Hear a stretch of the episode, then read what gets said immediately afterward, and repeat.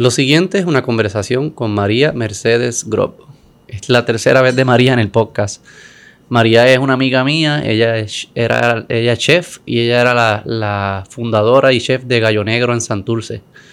Pero la conversación fue que ella tuvo un viaje reciente eh, a Israel, donde fue un viaje espiritual, y tuvimos una, la conversación de cómo eso, ese viaje que hizo en ella, las influencias que tuvo y cómo encaja, ¿verdad? las situaciones que ella estaba enfrentando en su vida.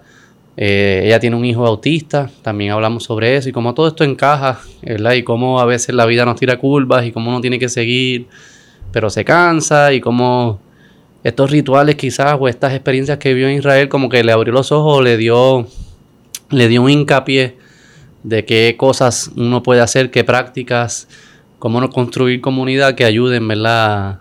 a darnos paz y poder caminar de, alguna forma para enfrentar estos retos que uno tiene en la vida. Eso que fue una conversación bien, bien interesante. Aprendí mucho, este, y fue bien, nada, fue bien del corazón, porque me la disfruté mucho y, le, y agradezco mucho a María, este, por ser tan, tan abierta en la conversación. Ahora los dejo con María Mercedes Grob. Llegamos a un área donde es el cráter más grande de todo el planeta, en un desierto. Ok. Y ahí terminan, concluyen después de 30 veces más de, de, de retiro espiritual, terminamos en una cena en el medio de ese cráter. cráter que ellos setearon, no sé cómo carajo, en el medio de la nada. ¿Cuán grande es el cráter? Eh, pues, tengo que buscarte el mapa. Pues. Ah, pero como el tamaño de una ciudad o algo así. sí. O sea, tú guías para el medio. Sí, tú tienes que tirarte por ahí y guiar. Bajas como una cuesta y vas para el medio. Y por ahí para abajo, en carretera improvisada, y caes ahí en un área en el medio del puto cráter. Eh, y, y ellos, ellos hicieron estos tents con fuego y gente tocando Beatles, pero versión Middle Eastern, como que Ah, un, wow. un trip bien demente. Y ahí tuvimos un talent show que estuvo bien funny. ¿Qué te? Un carajo. no, yo- Quejarte. No, no. Hacer preguntas. Hacer preguntas.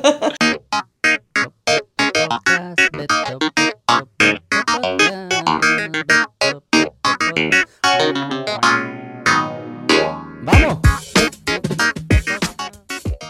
Hola María Mercedes. Hola, Beto. ¿Cómo estás? Tanto tiempo. Tercer, yo creo que es la primera persona que llega a tres. ¿En serio? La primera. Wow, me siento bien especial, gracias. Sí, Wow. es que eres especial. Ay, Tenía que Oh. traerte porque yo vi eso, tú estabas ahí un viaje espiritual y yo, me sale más barato hablar con ella que ir a hacerlo yo. Ah, bueno, te puedo hacer el rundown, de seguro. Pero sigue contando que me estás diciendo que tú hablas en, en- a tu hijo le hablan en inglés. Sí, porque, pues, el, como sabes, tiene el autismo profundo, le dicen ahora la categoría del Así. eh, no verbal y desde chiquito para no confundirlo y en la esperanza de, de escuchar esa primera palabra, porque él verdaderamente nunca ha hablado.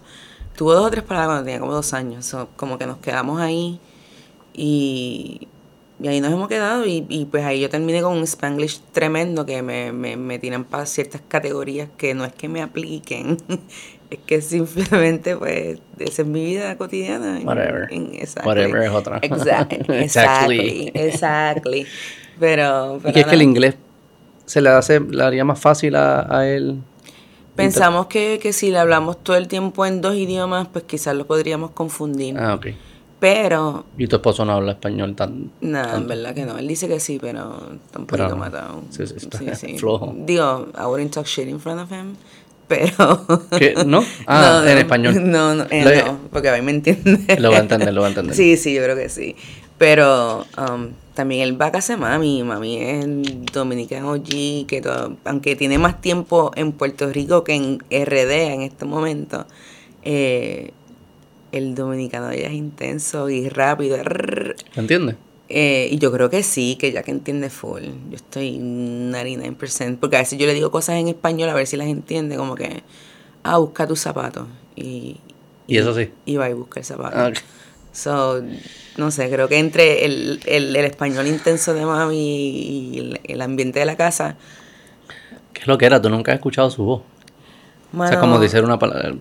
Él canta, hace sonido. No, él hace sonidos, pero no son quizás algo que ent- entendamos en, en su mundo, pues él tiene su, él tiene su ritmo, tú sabes.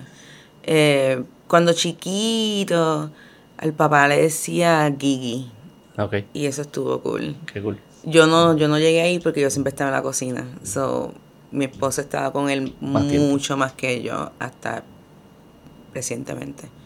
So, sí, eh, qué sé yo, de un momento que cantaba Happy Birthday por encimita, contaba en español hasta 8 y eso era bien cool. Y el abecedario se lo sabía y contaba con, ¿cómo es que se llama en Sesame Street el, el vampiro? Ja, ja, ja, ja. No sé. El Count Chocolate. El Count Chocolate, sí, sí, verdad, él contaba con el Count y esa Nice. fue, eso era bien cool. Pero después de eso, como a los tres, el puff, Ah, verdad. Sí, o sea, nunca le nunca llegó a decir mamá ni nada así por el estilo. Qué curioso. Ya. Complicado eso. Yo Bien siempre te veo que tú estás posteando sobre eso. Eh, para mí es importante porque yo pienso que si hay entendimiento sobre la situación de Jack, pues quizás algún día habrá más paz para nosotros porque sabremos que va a estar en una sociedad que comprende su situación versus una sociedad que mira para el otro lado. ¿Cómo uno pudiese ayudar más a ese tipo de... ¿verdad? Me imagino que hay, hay instituciones que los apoyan o, ¿Qué es lo que...? Aquí, No hay muchas. ¿No hay? No, no, no sabía. no. Y hay muchos research también para, para entender la, la situación. ¿o? Este, mano, aquí en Puerto Rico lamentablemente la situación está bien fuerte.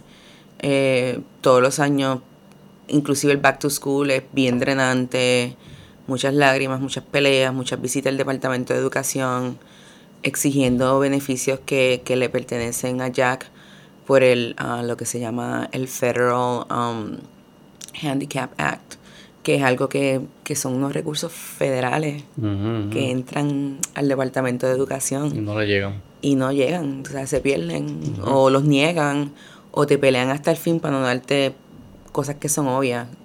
Yo he tenido muchas tácticas a través de los años para asegurarme, tú sabes, cuando, cada agosto mi, mi mundo para porque tengo que, ver, que velar. Sí, sí, tengo que ir a pelear allá, Ah, wow. el transporte, ya que estudio en Cagua, so tengo que pelear por el transporte, que es algo que está incluido en, en sus beneficios. Y yo no, yo no recibo nada del gobierno, pero en esta situación yo no puedo pagar 5 mil dólares mensual, que es lo que conlleva la educación de Jack. Ah, wow. Ya. Eh, Esa es una privada. Oh, en todo. Sí, eso es en general. Este, eso es lo que cuesta. Terapeuta del habla, físico, ocupacional, todos Oh. los días. Tú sabes, esos son servicios que. Y el dinero está ahí, again. Pero el, los No llega. no llegan, se las ingenian. Ayer yo estaba hablando con mi contable y me estaba contando que, que su hija, que es una maestra de educación especial en una escuela pública, eh, el, el- el salón de ella está sin aire acondicionado. Que tú sabes que eso es algo Sí, está sonando ahora.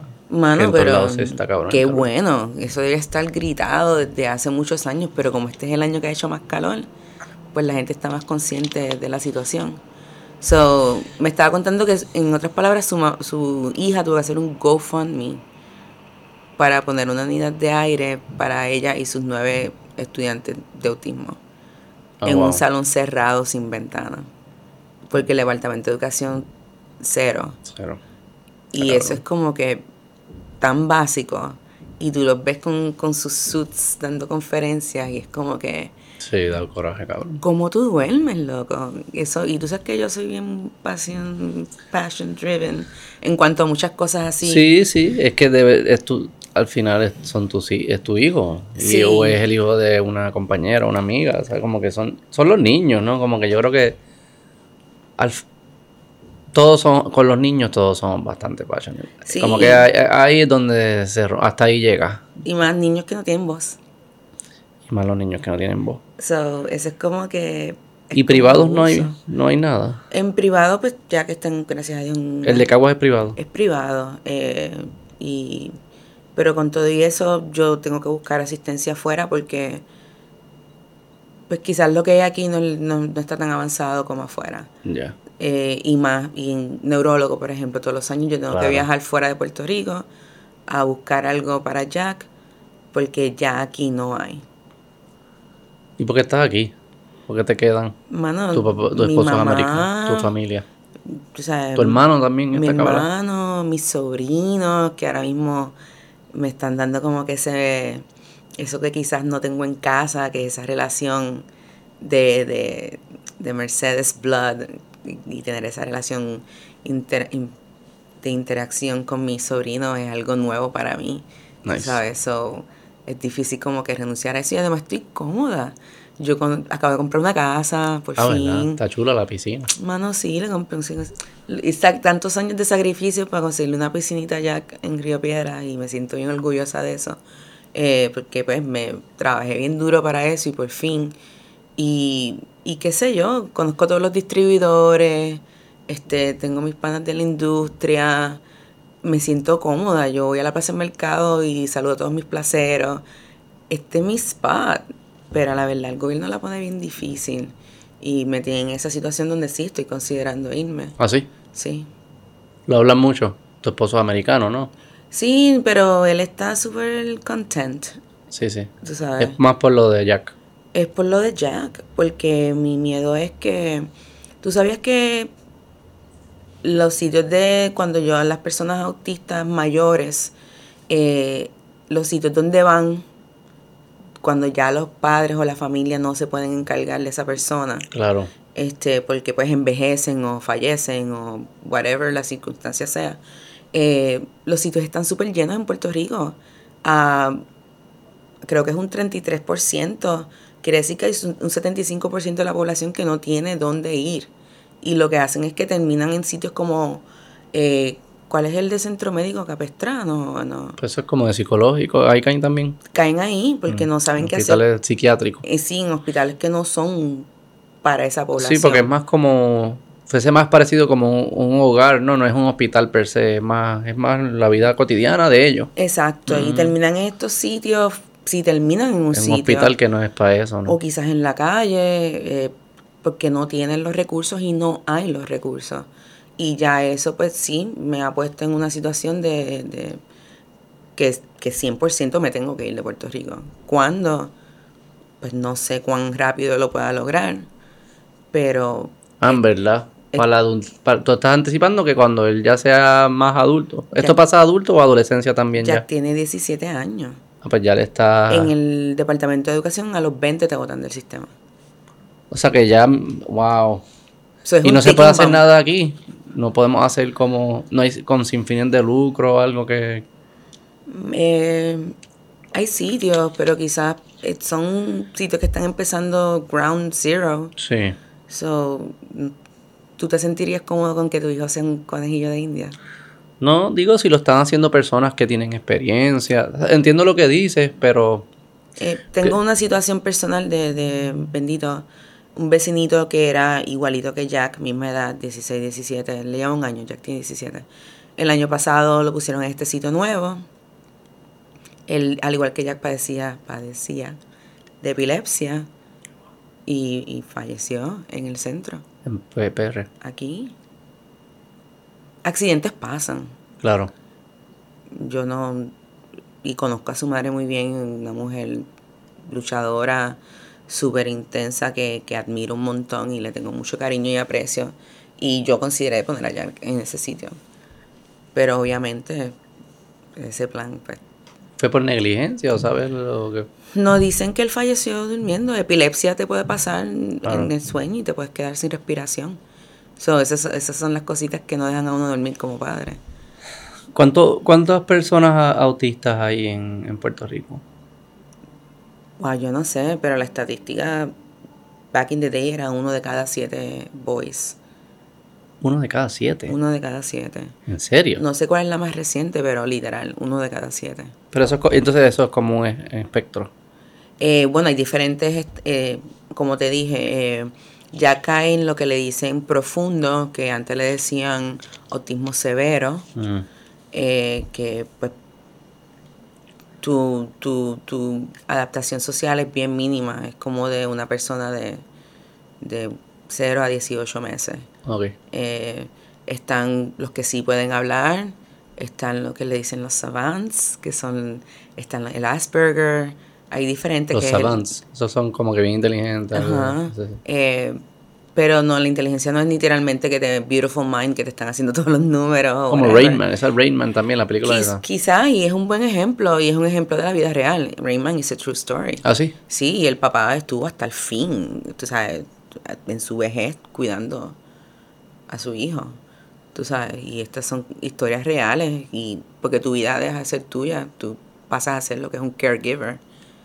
Yo me siento bien afortunada que pueda hacer ambas cosas, porque tengo un círculo familiar De apoyo. bien de apoyo, pero eso llega a un punto también que los límites, o sea, mira estas ojeras bellas que ten, eh, no sleep, eh, y volviendo a tu pregunta de qué puede hacer la gente, yo diría que lo más difícil para nosotros es ser el, el caregiver, Mm. más de una persona que no duerme, Jack se levanta a las dos, casi todas las noches. Y ¿De se- qué hora a qué hora? A hasta allá, ya el día empezó a las dos y media de la mañana. las y media y se acostó a las nueve. algo. Bueno, no, ese, ese es el problema. Ese, el no matter what, ya a las 8 le está out. Porque de 8 a dos y media. Sí. O sea, que, que cambia todos los horarios. Sí, es como... Y eso es, pues, estamos despiertos, estamos activos. Y pues mi esposo y yo nos turnamos, mami me ayuda una vez al mes, ah, digo, una vez a la semana duerme con él para que nosotros podamos descansar y yo poder trabajar, porque trabajo de noche. Eso es una vida bien exhausta, exhausting. ¿Cómo? Exhausta también, yo creo. que- Exhausta. No sé si exhausta como... Sí. Ok. Pero nada. Estoy exhausta. Es más, yo creo que como estoy exhausta. No, no sé si es un verbo, como en inglés. Ok, Exhausta. so, cansada. Pero la gente entendió. cansada, carajo. Pero nada, yo pienso que, que lo más que hace falta y quizás lo que estoy buscando al querer irme de Puerto Rico no solamente es respirar a esta situación política local, eh, buscar verdaderamente ayuda. Cada vez que yo a Estados Unidos con Jack, la gente es con manos abiertas. ¿Sí? Sí, que necesita, mamá? ¿En qué área? En, en todo, educacional, médico. Mamá, ¿qué necesita? ¿Cómo se encuentra? ¿Todo bien? Así. Aquí no es. ¿Qué pasó? ¿Qué quieres? Ah, no, tienes que volver más tarde. No, diantre, cabrón. no, no se puede. O sea, eso sí- Diantre, no. Ah, yo, chica, sí, me gustaría ayudarte, pero es que tienes que ir allí, después allá y después. Y eso es Es que el servicio aquí es por todos lados. todo. En todos los niveles está cabrón. La empatía no, no es, mamá, te estás bien. Nadie puede hacer nada. Allá es cabrón. cómo tú estás, porque saben que esta vida es- un poco de trauma y un poquitito de tortura china. Cuando tú, o Grand Hot Day, que te levantas todos los días a las dos y Sí, media, sí. esperando a que esto se va a repetir, y a bañarlo, a vestirlo, a ponerlo re, cepillarle los dientes, a peinarlo, a hacer todo lo necesario para que ya llegue a la escuela, and then ir a hacer tu trabajo para poder pagar esa renta. ¿Y qué hace en la escuela? Terapia, terapia. Y mejoran. Hay como, hay como research de, de que de cómo se pasa que mejoren o es como Eh, es que todos son distintos. son distintos. Eso, eso creo que tiene que haber un clic.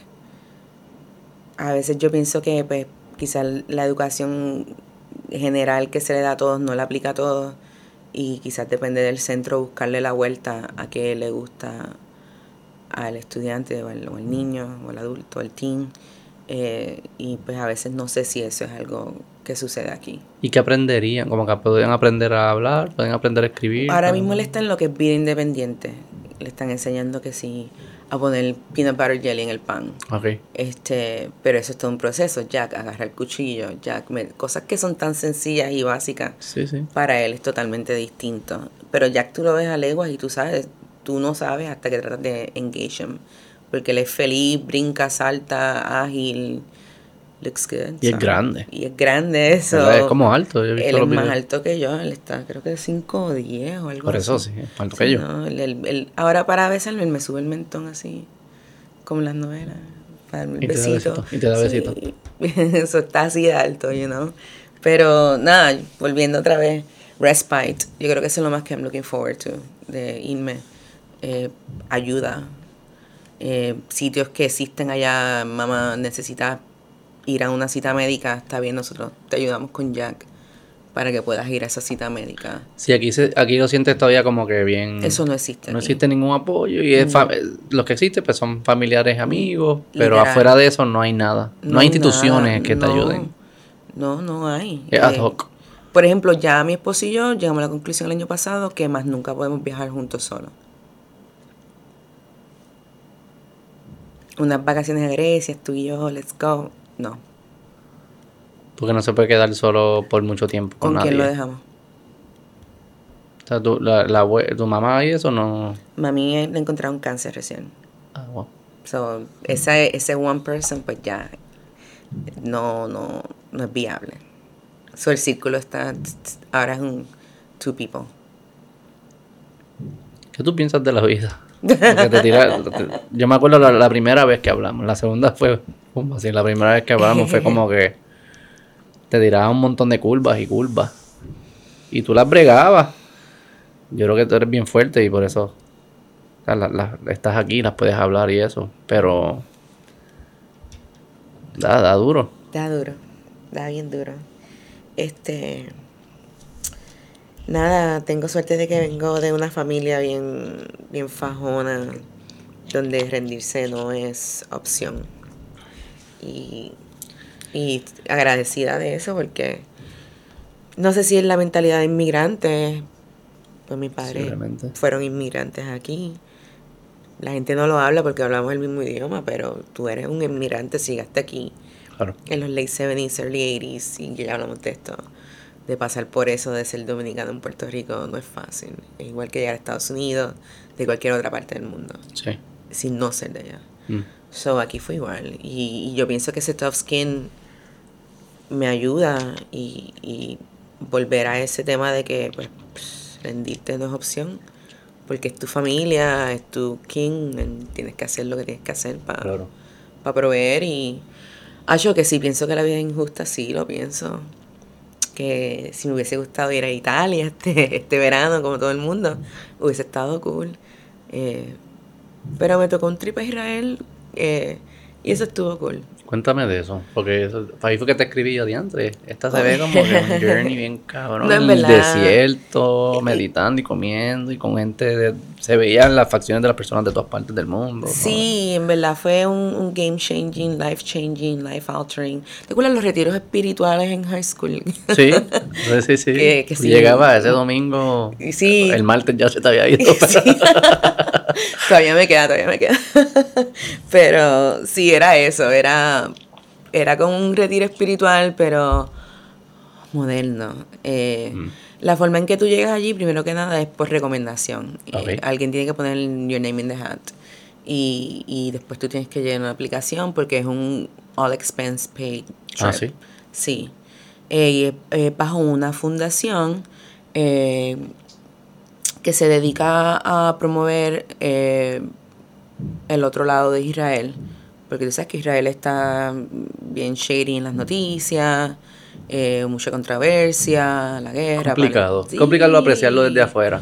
Sí. Porque debe ser bien... Todo allá tiene que ser como que mucho más... Más complejos y con tanta historia y tantas peleas y tantas culturas que desde afuera es- casi se pintan como que algunos lo ven como bueno, otros lo ven como malo, pero es como que, mira, esto es mu- mucho más que eso. Es demasiado. Y, y yo caí ahí, y, y haciendo un paréntesis, por un amigo chef que falleció la semana pasada, eh, eh, Gabriel Antunes, que estuvo el año pasado. Él me llamó en noviembre y me dice, mira, te voy a zumbar para esto, yo quiero que tú vayas, voy a poner tu nombre y yo quiero que... El que te recomendó falleció la semana pasada. Yo llegué el lunes de la semana pasada. El, el martes digo, lo voy a llamar Gaby, te tengo que llamar porque me dijo, no te voy a decir nada del trip, no te voy a decir lo que va a pasar, eh, porque yo quiero que tú vayas fresh y que después cuando lleguemos nos vamos a sentar y vamos a hablar de esto. Y yo le dije como que, diablo, pues está bien Gaby, lo voy a hacer. Un poquito de, eh, no estoy segura porque esto me va a traer chinche. ¿Sí? Claro, porque Israel es controversial.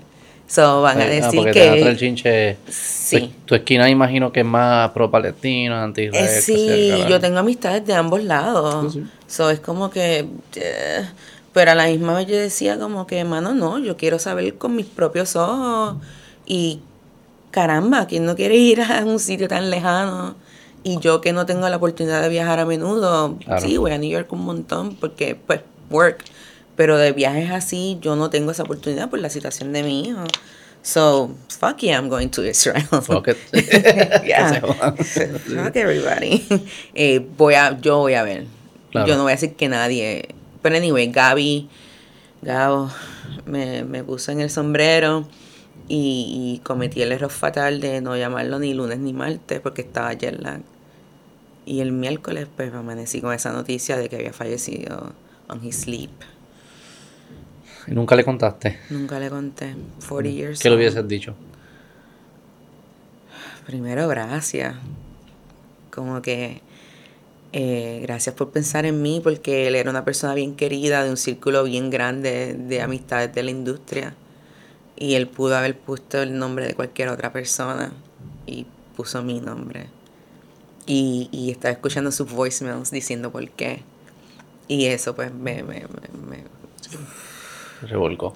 bastante. Y actually le escribí una carta eh, y, y se la dejé allí el sábado en el funeral, diciéndole pues todas las cosas que le hubiese contado de, del trip. ¿Cómo es que se llamaba él? Gabriel Antunes.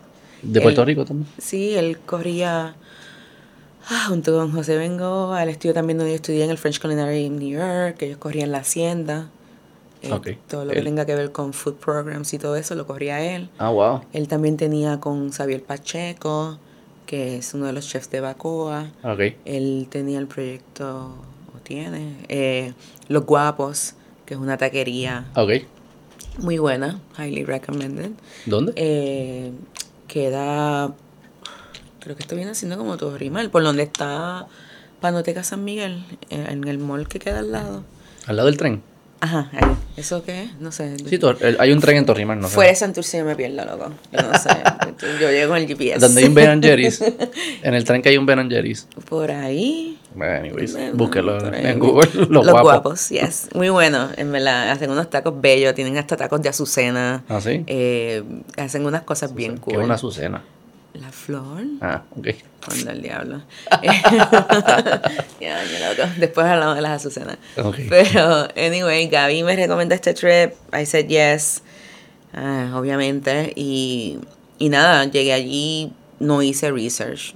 Tú tenías cero respecto. O sea, tú fuiste boy para a ver lo que es. Sí, llamé a par de panas a preguntar perspectivas, pero después me di cuenta de que eso mismo es muy complicado. Y llegué así con mente abierta en, en Tel Aviv.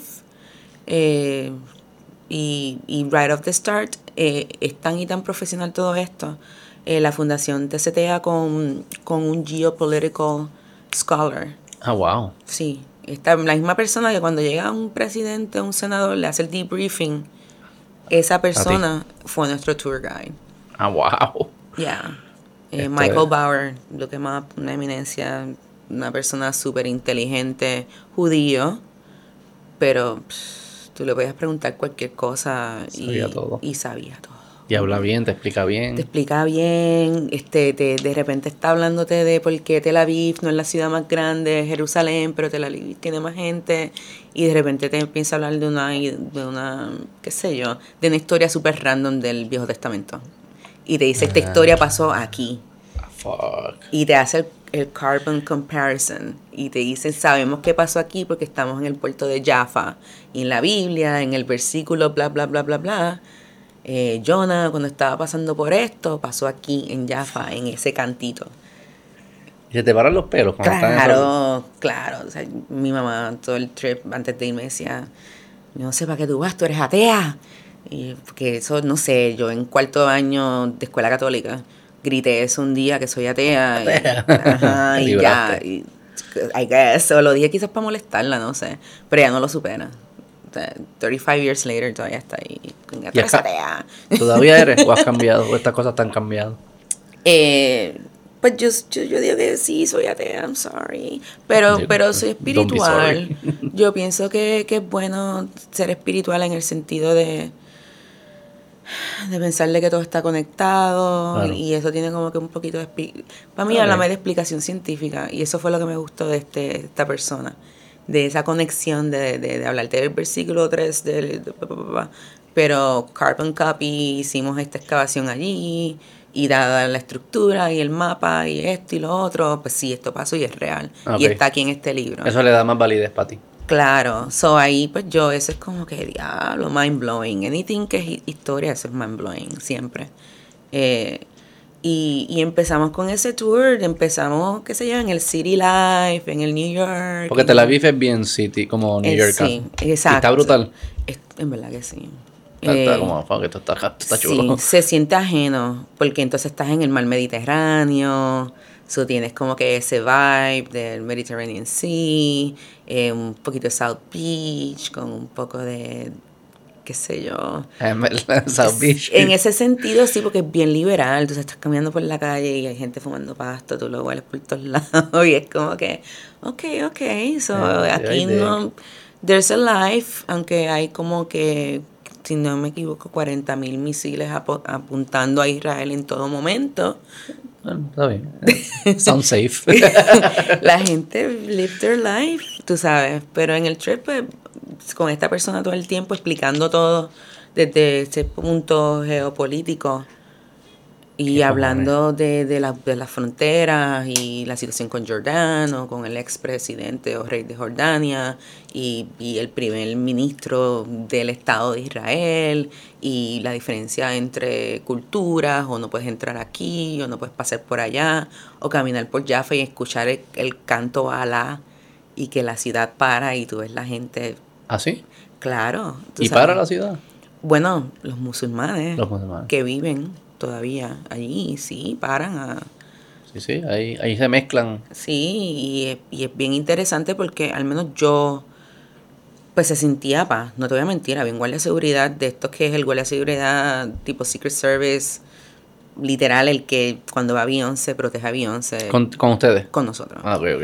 So, sí, éramos un grupo de 40 con un mega guardia de seguridad, una persona hablándonos todo el tiempo. ¿Y ¿Son todos chefs o no tiene nada que ver con la Muchos industria? chefs, muchos Ah. creatives. Ok, eh, personas que tienen sus propios brands de productos en, en los shelves, ok, ok. ok. este, personas que tienen que ver con finance, eh, content O creators, sea, había distintas cosas de todo pero mundo. todo food, re- Todo food related, Sí, el, el trip se llama Reality Taste. Ok, ok, ok. Eso es personas que se consider- consideran líderes de la industria culinaria.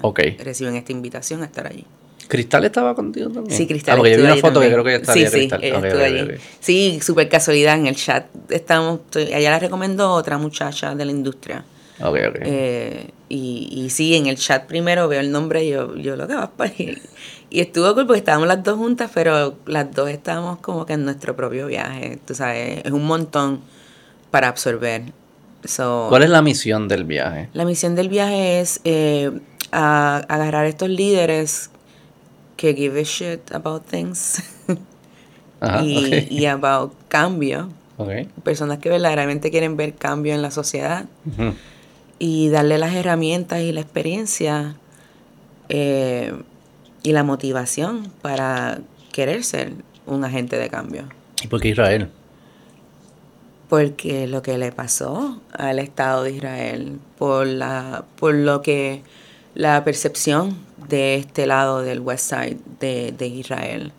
Este, allá yo misma presencié muchas cosas que no llegan aquí, noticias que no llegan aquí, cosas que no sabemos de lo que el Estado hace por otro, por, por los surroundings. Nosotros no solamente estuvimos en Israel, estuvimos en el West Bank, ¿Así? en el ABC area, tú sabes, donde estábamos guiando y se veían los sandbanks de las estaciones de tiro, tú sabes, donde tú veías la- las calles y, lo- y los settlements de la gente que, que no puede regresar a Palestina y que no pueden entrar a Israel y que han construido todas estas ci- ciudades, eh, ghetto cities, basically, sin electricidad, sin agua, la electricidad quizás se la pasa Israel, el agua quizás se la pasa Israel, pero no Palestina. Y de ahí llegamos a Palestina. Yo estuve un día en Palestina. Estuviste un día en Palestina. Sí, y que eso fue para mí el highlight del trip, obviously. ¿Cómo fue?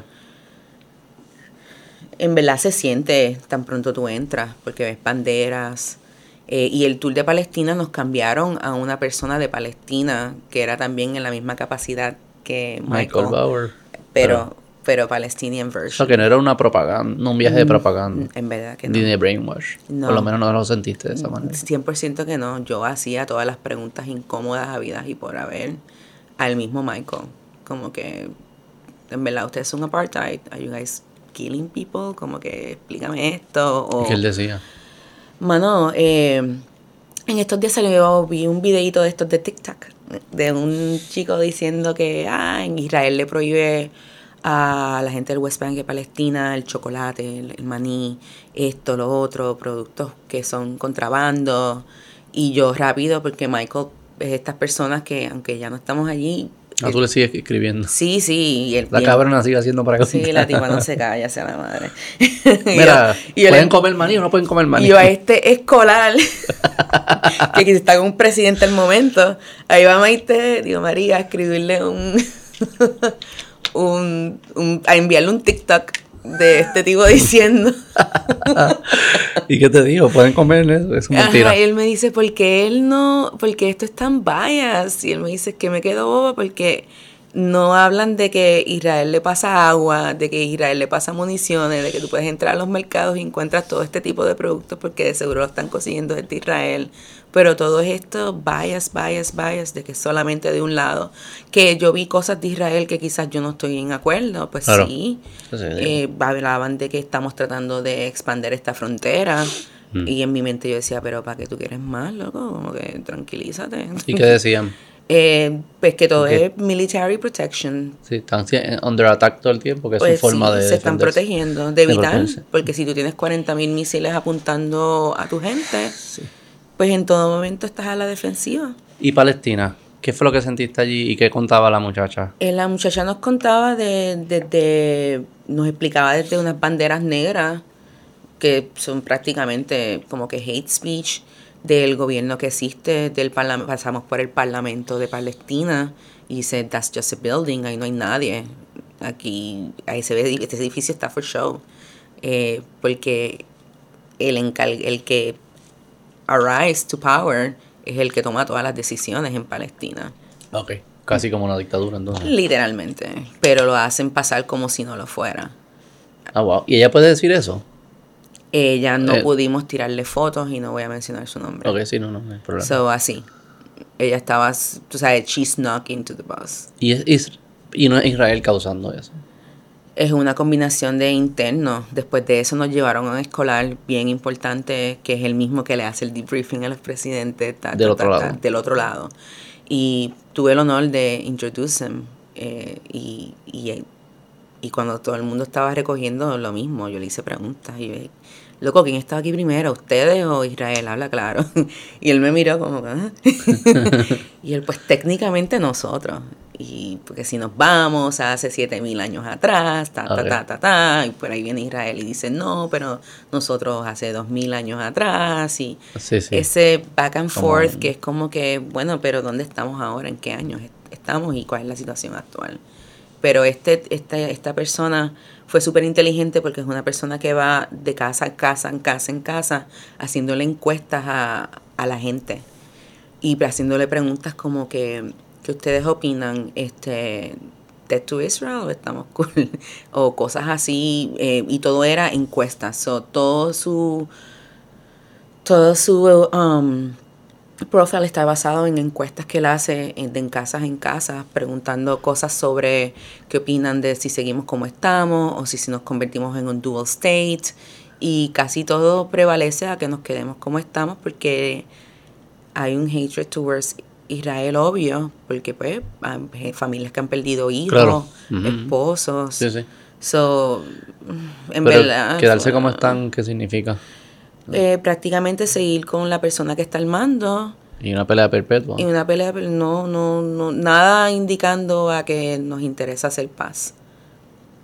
Pero a la misma vez yo lo comprendo. Si tú estás en un sitio donde estás siendo todo el tiempo manipulado, oppressed, y también hay una leve brainwashing en las escuelas, ¿En cuáles? En las escuelas hicieron, hicieron un estudio de cómo cambiar el libreto escolar, de hablar más de la historia en las escuelas en Palestina. Okay. Y, y ellos omiten mucho de la historia real okay. para seguir con la misma, porque lo que ellos hablan, los mismos maestros estudiantes dicen que a los estudiantes no les interesa saber la verdad porque están viendo afuera de sus ventanas en el salón escolar ataques todo el tiempo.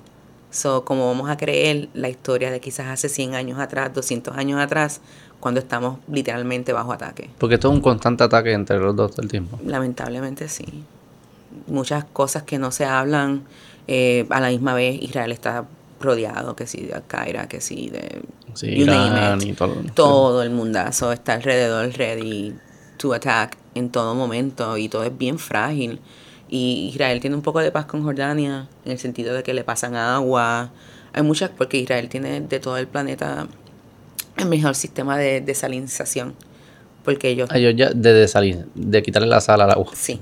¿Ya ellos hacen eso? Uf, a escala. Claro, está en el desierto. Eh, y es un Claro, sistema. tecnología está la bien duro, tecnología ya está súper dura. Y. Sí, demasiado de dura. Y, pero acuérdate que también. Y ahí entramos a Jerusalén. Entonces pasamos por Galilea, terminamos en. Jerusalén. Esos lugares tienen que estar Y entonces va de super tech, tech, tech a Palestina, ahora vamos para Jerusalén. y llegar a Jerusalén es otra cosa porque es un holy city. Sí, sí. Eh, by the way, nos ponen en unos hoteles cabrones. super luxury. Yo creo que también para, no sé si era para compensar que eran unos programas bien fuertes de 10, 12 horas. Yo no dormí. Y que es como coger clase. Estás aprendiendo todo el tiempo, haciendo preguntas, Todo- enseñándote sí, cosas. estamos en un tour guide y de repente te montan en un, en un, en un, ¿cómo es que se llama esto? Guau. No, ¿cómo es que se llama la pendeja la gente hace extreme sports de guiar? Eh, eh, Un Ford Track o algo así. Ajá, en un Ford Track. De repente te montan en un Ford Track, bien de puta, estás por las montañas en Galilea. Uh, ahí están los viñedos, ahí están las manzanas. y de repente para el Ford Track, y es un edificio que fue bombardea- bombardeado por los rusos, luego por los israelitas, y luego por. Ah, ven, eso del otro lado, ese es Siria. Y estamos en el borde de Siria. Y todavía se ve la, la frontera. Y se ven los posts del otro lado. Y ahí estamos. en, en un libro de historia en vida. Sí, Y porque. de todo, eh, historia eh, moderna y vieja y de Sí, todo. ellos lo mezclaban como con que esto no es boring, o sea, aquí hay No. cosas que hacer, pero esta es nuestra realidad, look at that shit. Y, y sí, en verdad estuvo, y en, y en Palestina, estamos en Palestina, pero vamos a hacer un cooking class con unos chefs de Palestina.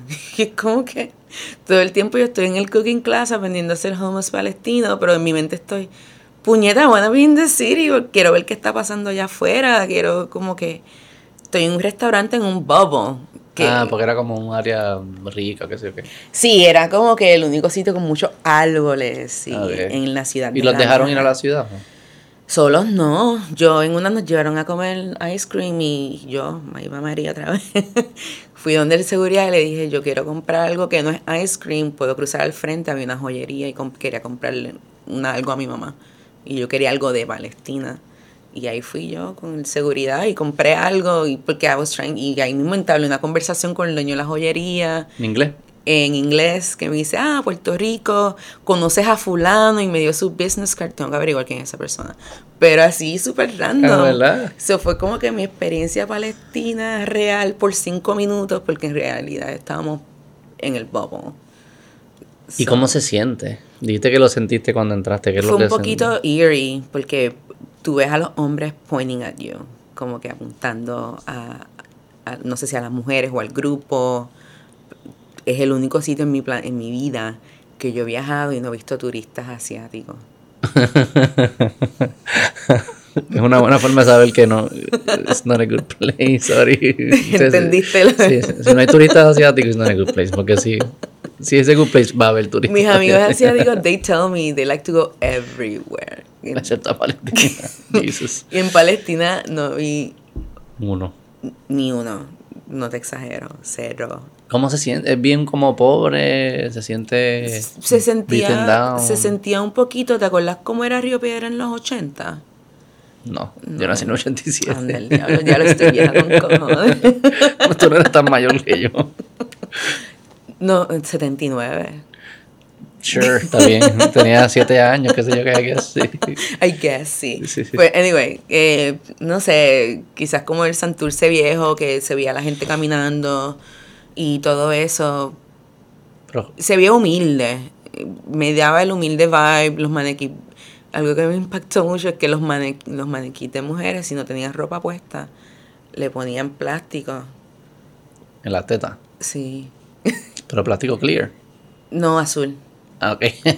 sí, como un bikini azul de para que no se viera. Eso es de fashion hoy en día. Entonces hay un fashion show con una tipa con tape azul en las tetas. a, a Valencia le robaron todo el fashion ayer. Sí, ahí está la sí, idea. ahí es que lo sacan de ahí. Pero, pero sí, eh, cositas así. Es mucho, se siente como que la diferencia de bien que es bien conservador. Conservador Israel y un poquito Israel. stuck in the time. Versus Israel. Sí, definitivo. In the time en términos como que ah, como que stuck en los 90s o 80s. pero con, con la Pero moda, la tecnología. un poquito de moda.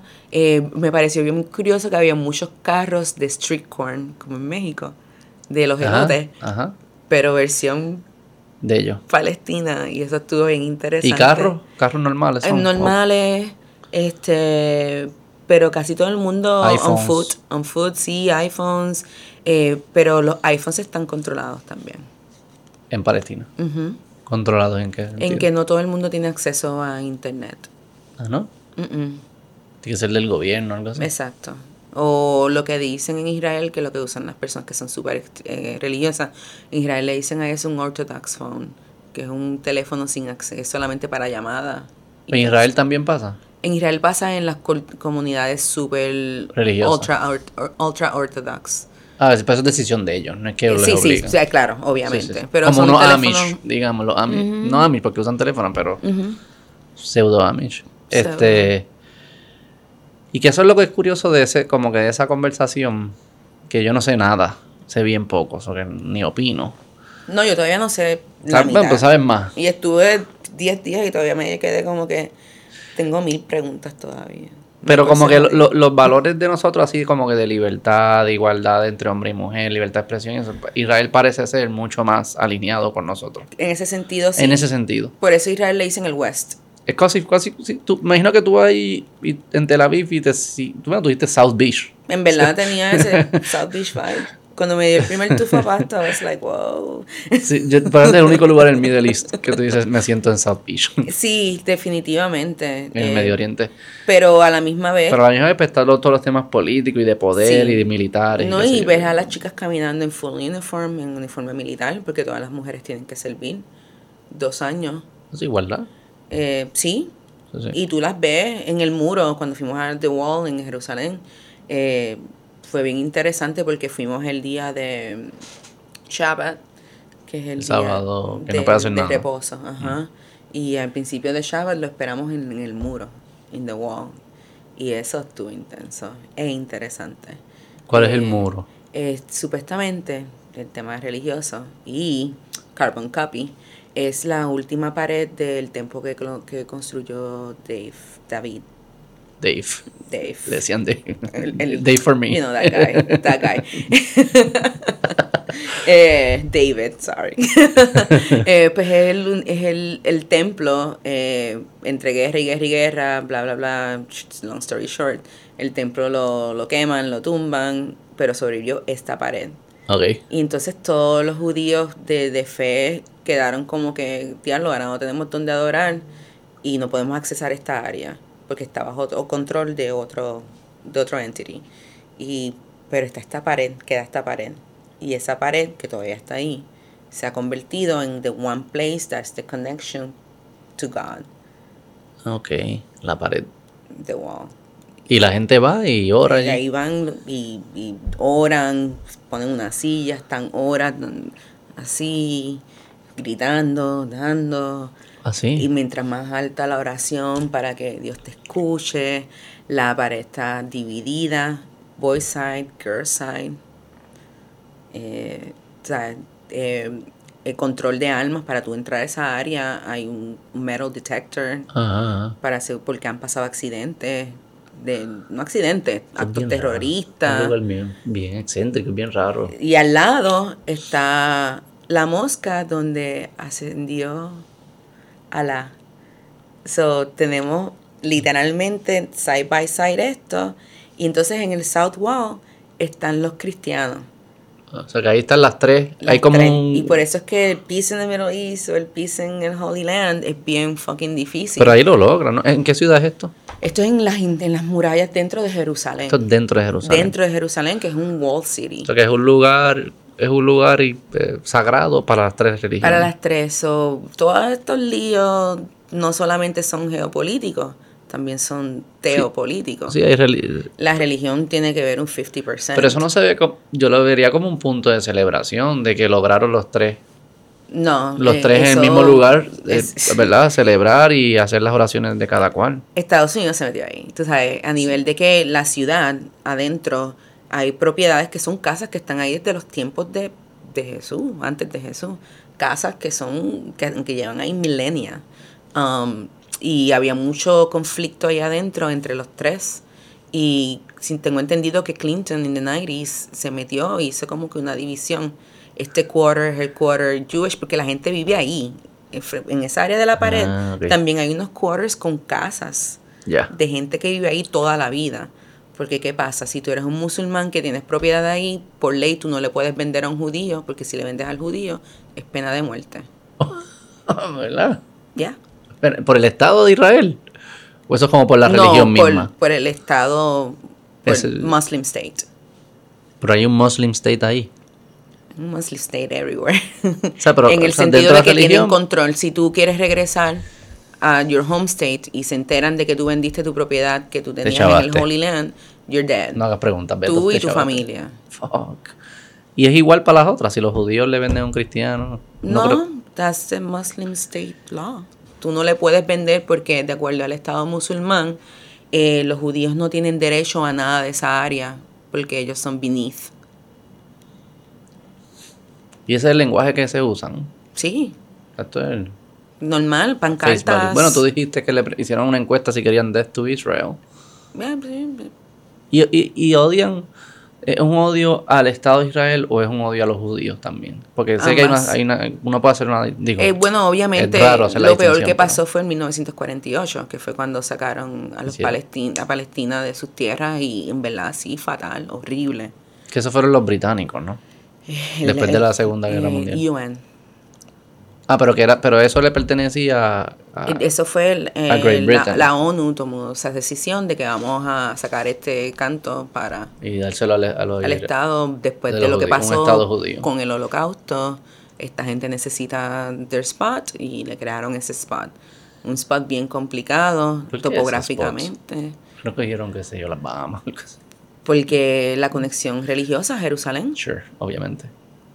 Y es todo about the Holy Land. Y el Holy Land, toda, todas estas tres religiones claim ownership. So, eso está bien complicado. ¿Y qué ellos dicen? ¿Qué, qué te dicen un- la, la... Era profesora la de Palestina. Eh, también. Una- la- ella y el otro, Bauer. ¿Cómo ellos ven el futuro? O sea, es como que... Bueno, una cosa que estuvo bien cool, que es otra cosa que apoya esta fundación, es una entidad que se llama MEET, M-E-E-T, que se dedica a coger niños de 14 a 18. Porque yo salí bien deprimida de Palestina. Después de esa encuesta, yo salí bien depressed. Yo dije, diablo, el piso en el Middle East está bien fucking complicado. Obviamente no me siento que lo voy a ver en mi vida.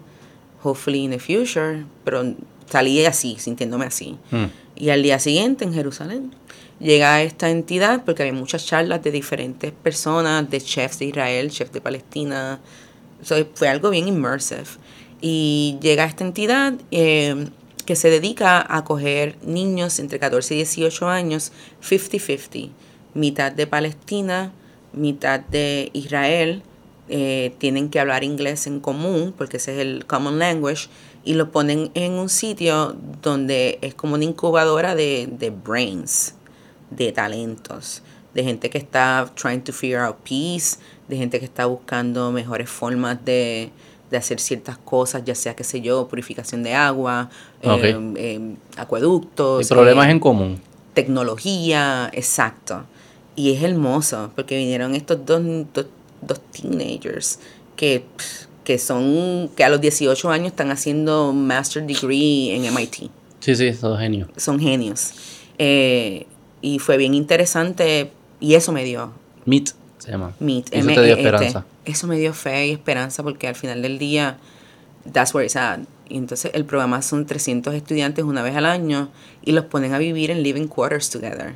Y ellos hablaban de lo difícil que era al principio llevarse entre ellos mismos, porque ya vienen de una situación donde en el hogar existe ya ese anti-each other. Es un odio, es un odio. Prácticamente. Eh, de los dos lados, de Israel también a los palestinos. Claro, porque... De, los, de las personas, no de los gobiernos. Sí, inclusive en la misma gente de MIT, que es Miti Miti, cuando llegan a 18, la, terminan siendo más palestinos porque muchos de estos niños tienen que parar sus estudios para meterse en el Army. ¿En los dos lados? No, esto es Israel que tiene Ah, que a los 18 el, el, ya no es 50-50, es lo que dice. Eh, ellos dicen que pues obviamente hay Se le hace más difícil. Hay una baja porque pues pierden, pierden. Porque se van para el army. En, Israel tienen que ir todo el mundo. Todo el mundo, and they could die.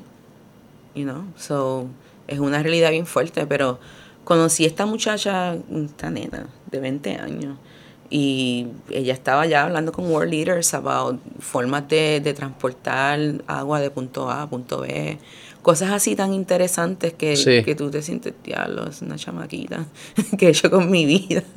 Eh, pero, pero, you know what I mean? Pero me doy mucha fe de saber de que, de que se está haciendo todo lo posible para crear estos vínculos y, y crear situaciones y entendimientos en la juventud, que son los que tienen que estar al día, porque vamos a hablar claro, the older you get, the más bitter tú te pones. ¿Tú crees? Yo no me he puesto más bitter. No te he puesto bitter. bueno, si tú estás en una situación de bombardeo. Sí, no he estado en esa situación, obviamente. Yo nunca he estado en un país. Yo no te siento bitter. Y a ti te han pasado cosas bien difíciles. I get bitter sometimes. No digo. Sometimes sí.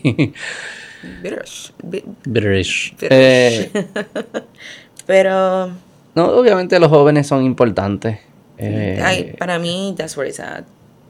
Este son una energía, una energía distinta eh, de posibilidad. A veces también se pueden radicalizar más fácil, que es otro problema. Y eso la ponen difícil. Estos estudiantes tienen que pasar por unos cursos bien intensos, eh, estar en un living quarter con otra persona, los, for, los forza como que a get to know each other y salen de ahí, obviamente. Yo lo que imagino que también derrumba el monstruo que habías hecho del otro. Porque muchos de estos son, son monstruos que viven en tu cerebro. Te sientas con la persona. Es como que coño, este tipo no es tan distinto a mí. Es lo mismo, nos comemos lo mismo, nos gusta el fútbol o lo que sea, hablamos, tenemos conversaciones. Es como se crean estos monstruos sobre estos temas que en sí son difíciles de resolver por, la política, por el poder, por y no sin minimizar eso, puede son a veces es legítimo tener esas conversaciones. Otro que está pasando ahora que también es cerca de tu corazón, eh, la República con Haití, lo del ah, río, qué sé yo, qué carajo. Claro. Esas mierdas eh, pasan. Lo, lo que a mí me da mucha tristeza es ver cómo, cómo personas empiezan a odiar, como que a un, cómo tú puedes odiar un grupo completo. Sí, eso, eso está bien el garete. Eh, yo odio a todos los palestinos, a todos, cabrón. Yo odio a todos los judíos, a todos. Como que, cabrón, eso es un montón de gente que tú odias. De ahí nos llevaron al, Museo del, Holocausto. Está cabrón. Que eso fue como que. ¿Dónde queda el museo? En Jerusalén. Jerusalén. es el place. Es el place. Ahí fue donde más tiempo estuvimos. Te coge el alma y te la da. Sí, no, ahí es que tú haces, ahí es que tú lloras the most. um, eh, yo entré a la, a la, iglesia de Santo Sepulcro y de repente me encontré diciendo el Padre Nuestro que no me acordaba bien, pero sucede que me acuerdo todavía. Lo dejaste pasar. Dice, me lo siento, lo voy a hacer. Sí, sí, claro. Eso, no está mal. 13 años de escuela católica, eso es difícil to shake up. Pero se sentía algo. No, I felt it, for sure. Pero también es la tradición. Claro. La reverencia, ver la gente tan, tan, tan dedicado y dejar el, cinismo y el sarcasmo propio. Eso es lo que digo. Y observar y decir, I feel you. I feel you, no, no siento exactamente lo que estás sintiendo, pero no lo entiendo, pero I feel, something. Sí. lloré y le prendí una velita a mi papá, y hice todo, tú sabes, eh, claro, somos humanos y, y al final de, de, todo lo que nos sigue diciendo Michael Bauer, la gente llega a todos estos sitios because they wanna touch.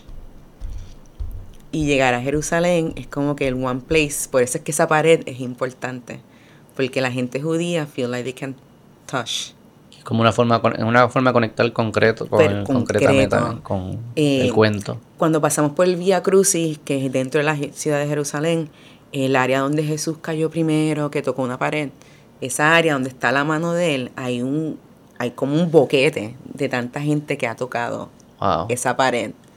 Después te enseño la foto, es súper ¿Tú la crazy. Obvio. Hello. Yo, permiso, voy. Eh, claro, pero ese, ese, ese espíritu de querer y estar en el, en el Holocaust Museum eh, fue bien importante. Eh, todos hemos visto Schindler's List y leímos Anne Frank y todo eso, pero estar ahí y ver la propaganda de cómo un montón de gente se unieron con menos números para decimar 6 mil millones de personas, 6, millones de personas, es como que... El- 6 millones solo por ser judío. Solo. That's Y it. la forma en que lo hacían, el doctrinaje, porque es bastante grande, pero a la misma vez es un sitio hermoso, arquitectónicamente, la forma en que está diseñado para que entre la luz. El como museo, te- tú dices. Sí, el museo es hermoso, es un masterpiece. Y es un, Pero lo viaje mismo. emocional. al No, tú sales de ahí, tú necesitas como que media hora, no nadie me hable, yo voy a estar en esta esquina procesando todo esto. Y es algo bien importante porque nuevamente ese es el punto de la fundación, hacerte sentir de que tú no puedes sentarte aquí y ver que todo esto está pasando a tu alrededor sin hacer nada. Sí. Ver la injusticia a tu alrededor y, y no mover ni un dedo. Y lo de los nazis es interes- eh, digo, no, interesante no es la palabra, pero eh, cómo logran, eh, montan una maquinaria de personas a, a cometer crímenes que posiblemente quizás ellos no creían o eran como que Ellos lo, de, lo desensitizaban. Desensitivizaban. desensitivizaban eso. Eh, Eso, eso.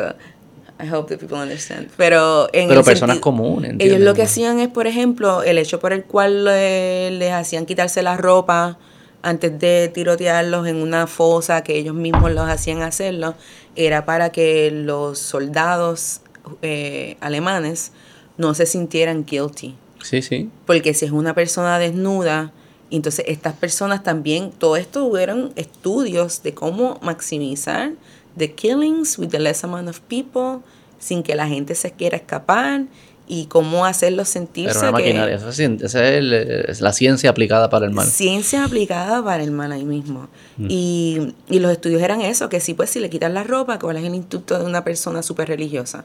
Esto, cubrirse. En vez de correr the opposite way porque sabes que te van a matar. So, que hacían esto, pa. Y pap, Pero que sí, como que tú, al final, obviamente estaba Hitler y, y su corillo, que eran las mentes, pero ellos no, ellos no podían hacer, ellos no hacían todo. Eran No. personas, ellos necesitaban personas que pudiesen hacer, el, llevar el odio que ellos llevaran, aunque esas personas quizás no lo llevaban, y tienes que de alguna forma en- adoctrinarlo, como tú dices, o hacérsela eso para y, que no, no y- se escapen. ¿no? Y crear el fear en, en el vecindario. Claro, Eh, fear. En Alemania solamente lo que había era un punto 8% de judíos. Todos los que murieron eran prácticamente de, de Poland. Ah, en Polonia fue el mayor, Él ¿verdad? fue el mayor, más los que trajeron de afuera, cuando empezaron a Auschwitz es de en Polonia, Francia, entiendo, Auschwitz y ah, Treblinka. Que Esas fue son el las dos más- más Los dos. En Auschwitz grandes. sobrevivieron 70 personas. 70. 70. Porque era una máquina de... Es a killing machine. De todos los judíos que entraron, 70, 70. salieron vivos. 70. Wow. Y, y entonces Y- ahí estás ahí y nos llevaron también a conocer una mujer que sobrevivió al holocausto. Una señora hermosa ¿qué edad en su tiene? casa. 90 y pico. noventa y pico. Y ahí está María, primera fila. y ella estaba hablando y la conclusión que llegamos es, ¿qué tú tuviste que hacer para sobrevivir? ¿Y qué hizo? El que está sobreviviendo es porque hizo algo horrible, que quizás le costó la vida a otra persona. Como una selva. Sí, o mujeres que quizás tenían que tirarse con, con hombres, be Ah. raped para sobrevivir. Claro. Eh, conocimos un caso de una persona que hizo como esa escena de Schindler's List de los niños metidos en el inodoro para poder sobrevivir. Y esta persona, that was me, eh, que si se te perdía el gorro, eso quiere decir que te iban a, al día siguiente un soldado es gonna kill you si no tienes tu hat. Quitarle el gorro a otro para Y sobrevivir que maten, y que maten al otro. Y que ya Toda te- persona que sobrevivió al holocausto tuvo que hacer algo horrible. ¿Y qué contaba ella? ¿Cómo ella, vive con eso? Bueno, ella contaba de, de, de que no tiene ni una foto de su mamá, de su papá, de sus hermanos, todos ellos fallecieron.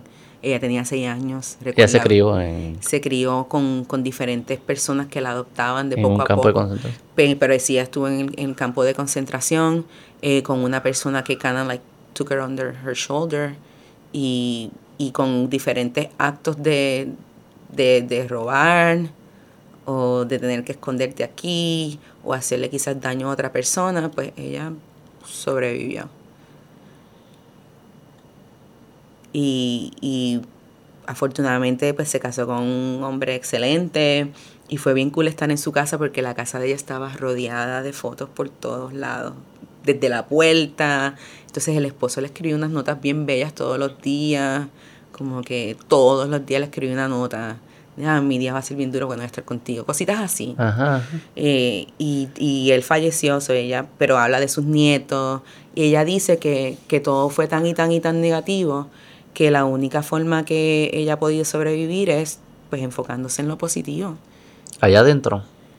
¿Qué es lo positivo allá adentro? Lo positivo es este en vez todo lo contrario que era lo que querían ellos, que abandonaran a este Dios, a este único Dios, era enfocándose en la fe y enfocándose en el control. Mm. Eh, una persona que hablaba de, un sobreviviente que hablaba de que él jugaba un juego de, de no orinar, aguantar su bladder para no orinar, porque quiere decir que todavía él tenía control de su bladder, Si se creaban juegos para yo saber que todavía que todavía soy humano. estoy aquí todavía. estoy aquí. Y entonces él decía que cuando tenía mucho frío orinaba. Pero ¿qué pasa? Es invierno. Cuando se pasaba el calor, te congelaba. Eso era como que una decisión vida o muerte de orinar o no orinar encima para, para calentarte de ti mismo. Ellos se tenían que calentar ellos mismos. Sí, entonces la posición de las literas, que eran literas de tres, cuatro pisos, si tú estás en la litera de arriba, ¿qué pasa? Es la mejor litera. Porque las personas por no bajarse la litera hacen sus necesidades. O sea, tú estás en la litera de abajo, te está cayendo todo. Y en la litera metían cinco personas por litera. So, tienes 15 personas arriba de ti y tú estás en la de abajo. Y estás viviendo en esas condiciones. Cinco personas, ¿cómo? Por litera. Por, por layer. Ya.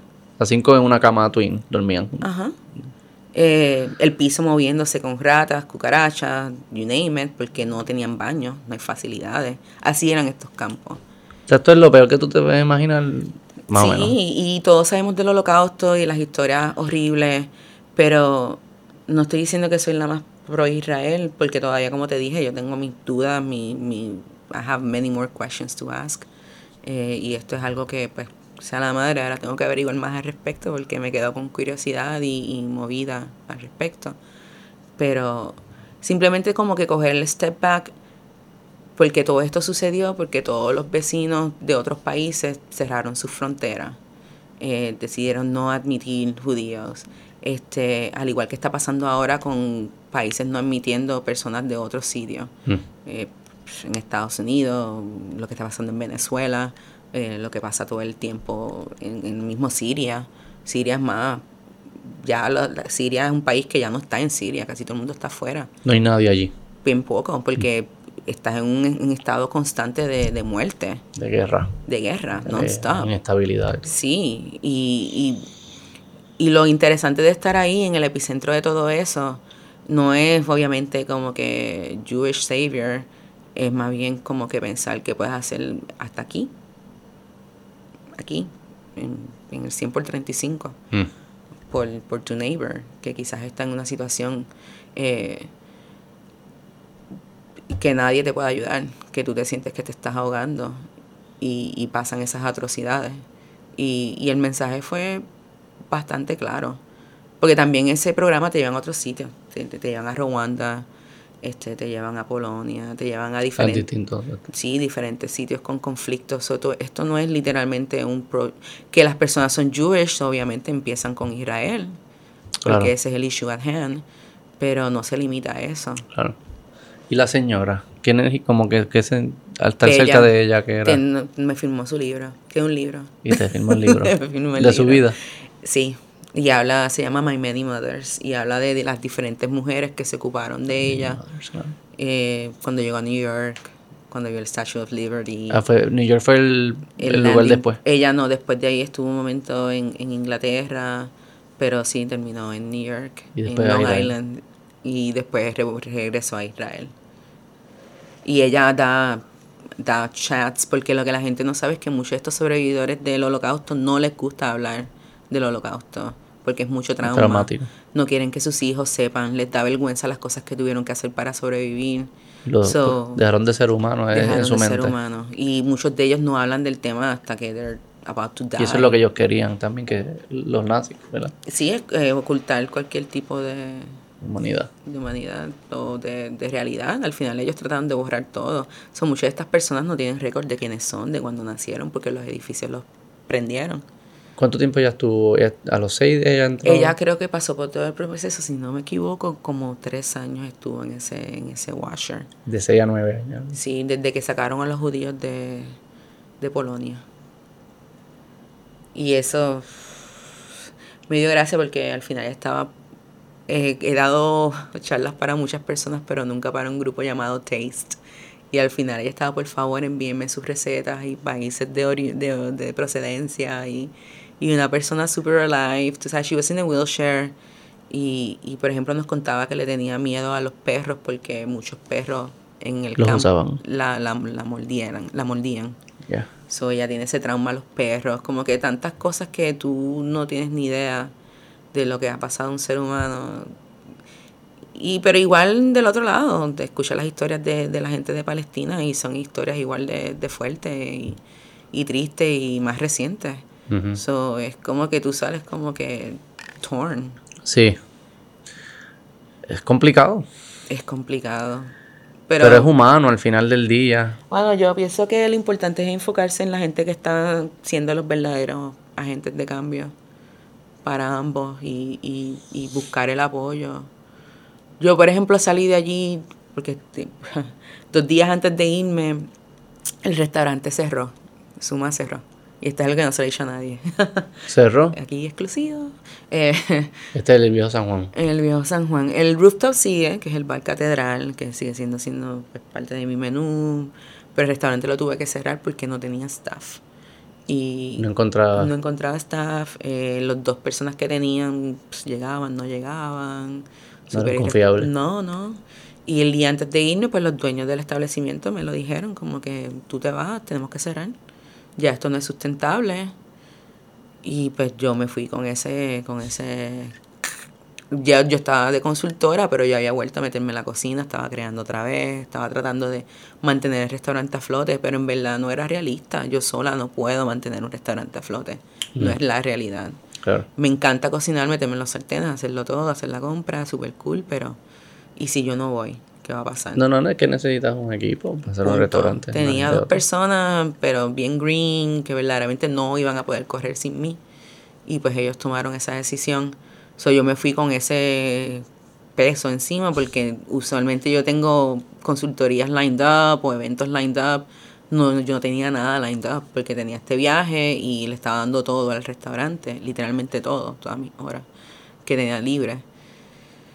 Y el viaje cayó en ese mismo momento bien heavy para mí, porque no saber de dónde viene tu próximo cheque es algo bien, tú sabes, como padre de familia es algo bien Sí, sí, claro. devastador. Claro. Y, y llegar allá pues fue otra perspectiva totalmente distinta. ¿Qué hizo?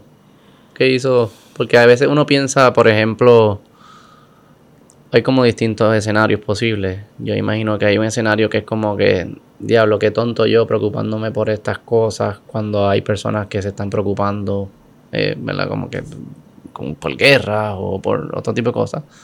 Pero igual, el, el- el, ¿verdad? Los problemas que uno tiene son nuestros problemas, los tenemos Sí. que atender. No, Y como- contigo, Iban contigo. everywhere. Te puedes ir a Patagonia y esa mierda va contigo. ¿Qué, qué- el viaje cómo te ayudó a como a frame tu vida, tus problemas, tus situaciones? Todavía No- estoy procesando, que literalmente es una semana que llegué. Eh, y de, como desde que llegué, pues tuve, ese- Gaby falleció, Claro. tengo un, un- un tío de mi esposo bien cercano, falleció el sábado, son dos muertes en una semana, eh, y es como que, shit, y estoy sin empleo, ¿qué voy a hacer? ¿Para dónde voy? Eh, ¿Qué hago? No puedo abrir un restaurante porque estoy cansada, mano, estoy cansada. Eh, eh, eh, eso de ser luchona, fajona 24/7 por 12 años es exhausting, Mm, que es lo que ya voy a cumplir ahora en Puerto Rico. Eh, es exhausting as fuck. Y, y no tener un respiro ha sido fuerte y la energía de abrir un restaurante nuevo en verdad se me ha ido un poco aquí, aquí en Puerto Rico porque es un poco más complicado que en cualquier otro sitio. Yo puedo montar un, un pop-up en New York en, en nada, aquí se me hace bien difícil. Sientes que como que es una montaña que la escala y nunca, nunca hay nada al final y tienes que seguir escalándola. No, y cuando llegas, pues suben los precios, sube la luz otra vez, acá hay un impuesto nuevo. Y cada vez que tú dices, y no puedes seguir subiendo los precios porque el público se molesta, porque no hay esa educación. Sí, no, da- no cuadra. Ese dos más dos, ah, entonces los empleados hay que pagarle mejor, ya tú no le puedes pagar 9 pesos a los empleados. Yo estoy pagando 14, 15. ¿Qué? Luego sí. Eh, Y te faltan y todo eso. y sí, ah, y parking. Y, ah, y si vas todo el mes sin faltar, te doy 100 dólares de bono. y vienen con la experiencia. O sea, se- ah, y se- sin se- experiencia. Ah, por eso no se merecen. Solo estoy 14.50. educando, literalmente. Se le está pagando súper bien. Que traer inmigrantes. Y el macho loco lo averiguamos, no hay break. lo averiguamos. Quería traer una muchacha amiga mexicana que es súper buena para correr un espacio. Y averiguamos con abogados y es bien difícil. Es Con bien, bien H1B difícil. visas de esas son bien difíciles. Bien difícil. Y, y pues nada, todo eso cayó ahí de que pues tenemos que cerrar porque no hay staff. Si tú no estás, ¿cómo abrimos? Y ya esto es una prueba de que no es sustentable. Let's close it down. Maybe en un futuro, but for now, I'm unemployed. Eh, y estar allí rodeada de muchos líderes de la industria, pues un poquito shocking porque tú te sientes como que, mano, ese era yo el año pasado. Pero este año no, la cosa está en recaída ahora mismo. Eh, ¿En qué voy a hacer? ¿Y sentías vergüenza o algo? Un poquito. ¿Fuiste honesta? Decías Oh, que of course. Al pri- el primer día, la más machita, como que no, pss, I'm cool, I got this. Y después, como que el, el- el- reconocer dónde estás y tu espacio Claro. y asimilarlo me ayudó mucho a, a ser honesta from the get-go y, y también a reconocer mis dificultades y mis fallos. Que quizás yo quiero ser esta chef, pero no puedo ser esa chef Ser que chef. eh, el stereotypical chef que trabaja las 80 horas a la semana. ¿Tú quieres ser eso? Bueno, mi naturaleza me indica que sí. Pero mi hijo me dice que no. so, estoy en ese momento de reckoning, donde antes todo era como que. No, no, no, no te preocupes, yo resuelvo. No, no, no te preocupes, yo resuelvo. Y ahí va María corriendo, speeding, mami, cógeme a Jack, llego a las 3, que tengo una reunión a las 5, y a las 6 abrimos el servicio. Y ese running around que yo me hacía a mí misma, este Claro. autoflagelación, llegó un momento que yo estoy, espérate, porque yo me estoy haciendo esto a mí misma, como que... Y llegué a ese sitio donde empecé con este como que, oh my God, I need to do more. Tengo que meterle más, tengo que, dormir menos o esforzarme más otra vez a como que no, no, no, no, no. ¿Cómo yo hago este approach de no dejar de ser chef? Porque para mí es bien importante porque mi vida es bien fuerte en casa y este outlet de cocinar lo es todo. Ese es tu lugar más feliz. Claro, ahí es donde yo me escapo, donde tengo mi ratatouille moment, donde estoy mezclando La sabores. es contratar ratones. Esa es la... mezclando sa- no, no, me refiero a ese momento de ajá. I como know, una I know, receta. Por si acaso la gente no entiende. Pero nada, y ese espacio es bien importante porque ese es el respiro de, de que, de que todavía soy yo, de que no soy solamente la persona que se asegura que ya que esté bien, sino que yo todavía sigo siendo Mm. tu identidad, mi identidad. aparte de, de ser- madre de familia, No madre, caregiver, tengo que enfatizar eso porque Caregiver, es disculpa. bien, bien, bien distinto. distinto. Caregiver. Porque, pues sí, lo de madre se cae de la mata. Claro. Sí, sí, disculpa. No, no, relaxen. No, no, no lo digo por ti, lo digo para que la gente... Sí, pero que es una distinción importante en esta conversación. Y es algo que antes yo no lo decía así, si, no sé si te has percatado. No, no. Es algo que lo, lo estoy Caregiver. asimilando. ¿Cómo se dice en español? Cuidadora. Cuidadora. Pero no, no, no. Lo voy a averiguar. No, no, no contiene el mismo peso. Caregiver como que la palabra carga con un requerimiento de tiempo, que creo que, y de, y de enfoque, que creo que, y de energía, que es lo que tú estás tratando de sí, comunicar. Es como lo más sencillo que yo he escuchado, son personas que se encargan quizás de sus padres envejecientes. Sí, sí. Que tienen que dejar ser todo para, para cuidar al padre, a la madre. Entonces, tú estás en esta lucha de, es como un conflicto de, de cómo mantiene esa otra identidad viva, pero si en- esa identidad requiere un montón de tiempo y energía Y y, no da. Y dinero, y entonces no cuadran. No como que estas cuadran. cosas no cuadran. Y ahora estoy como que en ese self-discovery y, y el trip ayudó mucho porque pudimos tener, como te dije, muchas conversaciones de liderazgo y, y, y de cómo handle situations que, que, que son terapéuticas y, y interesantes y te hacen pensar las cosas desde otra perspectiva y también ver cómo la gente approach things de otra forma. Claro. Es cool estar rodeada de personas que son líderes que inspiran. De distintos países eran estas personas. Eh, habían cinco personas de Israel, Ok. super cool, mis favoritos actually, Eh, y gente de todas partes de Estados Unidos, había una chica de Sudáfrica, una de Alemania, eso sí, gente de, De todos lados. diferentes países. Qué Eh, curioso. y de diferentes walks. La cocina tiene que ser igual de jodona en todos lados, me imagino, ¿no? Sí, todos estamos hablando del mismo tema de, de, de la falta de empleados a nivel ¿Ah, sí? mundial. Sí, esto es algo real, es algo gener- generacional. ¿me Que no quieren trabajar en esos trabajos. Es otra mentalidad. Eh, estaba hablando esto con una amiga aquí en Puerto Rico antes de irme, que, que fue como que un aha moment, que a mí dice, mano, lo que pasa es que la nueva generación, su vida personal es más importante que el resto. Y si mi vida personal afecta con que no puedo llegar al turno, pues no voy a llegar al turno. Y ya está. Y ya. Y una decisión que quizás nuestra fácil generación... para ellos. Sí, nuestra generación, no, no puedo faltar. O, diablo, cabrón, estoy bien hungover, pero voy a llegar al turno. Estás bebiendo agua todo el turno, pero llegabas al turno, tú sabes. Eh, y Esta generación no. esta generación, la- no todos, pero una, Sí, sí, estamos un- generalizando. Un, porcentaje. Pero suficiente como para crear un problema. en la Suficiente para industria. tener la conversación en un sitio como Israel con personas de Estados Unidos. Que todo el mundo estaba diciendo lo mismo. Wow. Pero allá no, fíjate. En Israel no. No, tú veías ese old school porque Israel y todo el Middle East tiene esta vibra de tribu, el tribal, son, son tribes Ayuda cuando te están atacando todo el tiempo. también. Crea un- como un- una unidad distinta. No, no, pero sí. Sí, ¿sabes? sí, sí, ¿Cómo tú no. creas unión? Bueno, Obla- pues pon obligado. 40 misiles para que te estén atacando, para que veas cómo todo el 40.000. mundo. 40 mil para que veas cómo todo el mundo se une. Eso está cabrón. Y, Y, tú lo ves y que... cómo creas tecnología y cómo y- rezas y en Dios. ¿sabes o sea, qué te dicen ellos? Como que, no, pero todo el mundo tiene problemas. Y cuando me dijeron eso, yo... Sí. Ah, No todo el mundo tiene 40 mil problemas.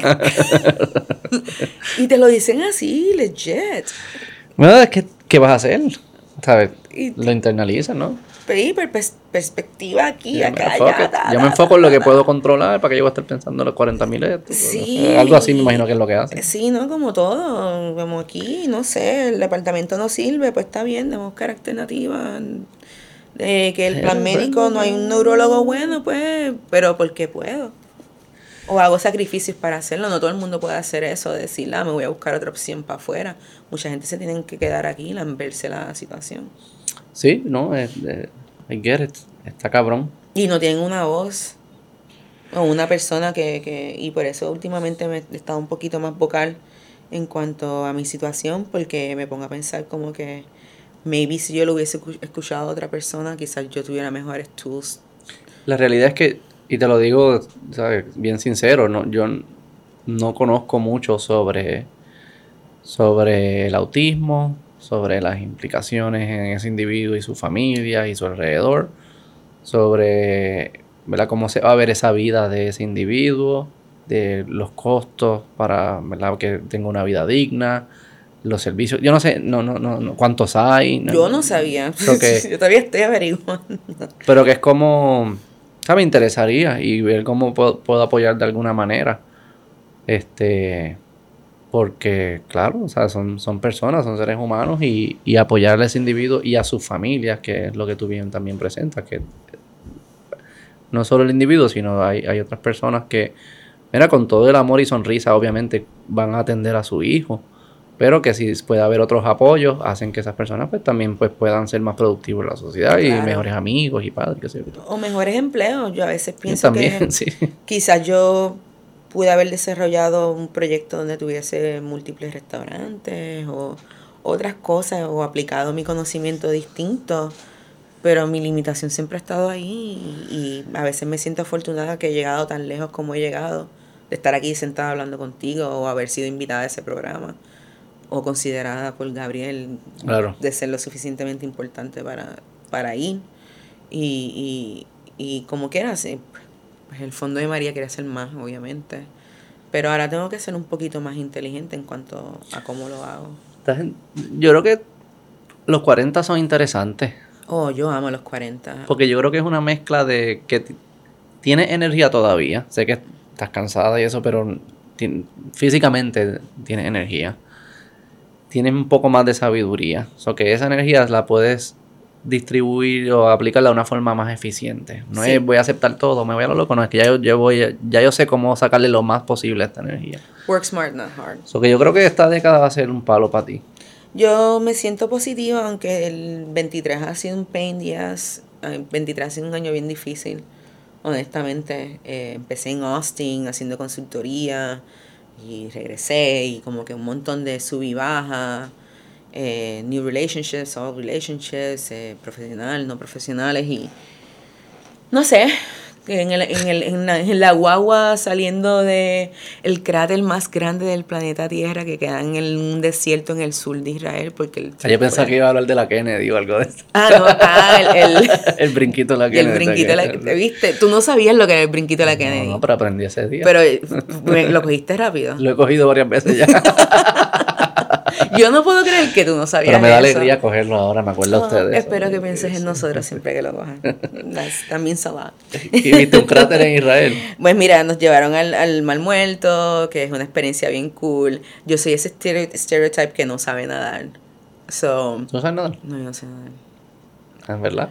¿Nunca aprendiste? No, es que cuando tú te crias en un barrio obrero, pues no había mucha piscina, no había mucho trips to the beach, ni campamento de verano, ni nada por el estilo. No, pues puedes aprender, no es como que... En verdad, después de cierta edad como que le cogí pánico. Es un, es un, es un weird fear. ¿Al agua? A ahogarme. It's not weird. Es bien básico, ¿verdad? Pero yo sé que, ajá, yo sé que soy capaz de flotar, pero pues no me atrevo porque le tengo pánico al agua y, tengo una piscina. ¿Verdad? ¿Tienes piscina? Me quedo en la parte bajita con Jack. pero pero es un, es un leve pánico mío. Ya Qué curioso. Empezó así terminó en pánico. Pero anyway, nos llevaron el Dead Sea como dos días antes de irnos y por primera vez en mi vida floté. Allí se flota, o sea, eso se flota ya, ¿verdad? Es imposible no flotar. allí no te puedes jugar. no, exacto. Aparte que no es imposible ahogarte ahí porque es que no puedes sumergir. O sea, si te acabas ahí es que... Eres merecías morir ahí. Sí, Dios sí quería. Ahí sí, sí. Por eso se llama el mal, el mal muerto.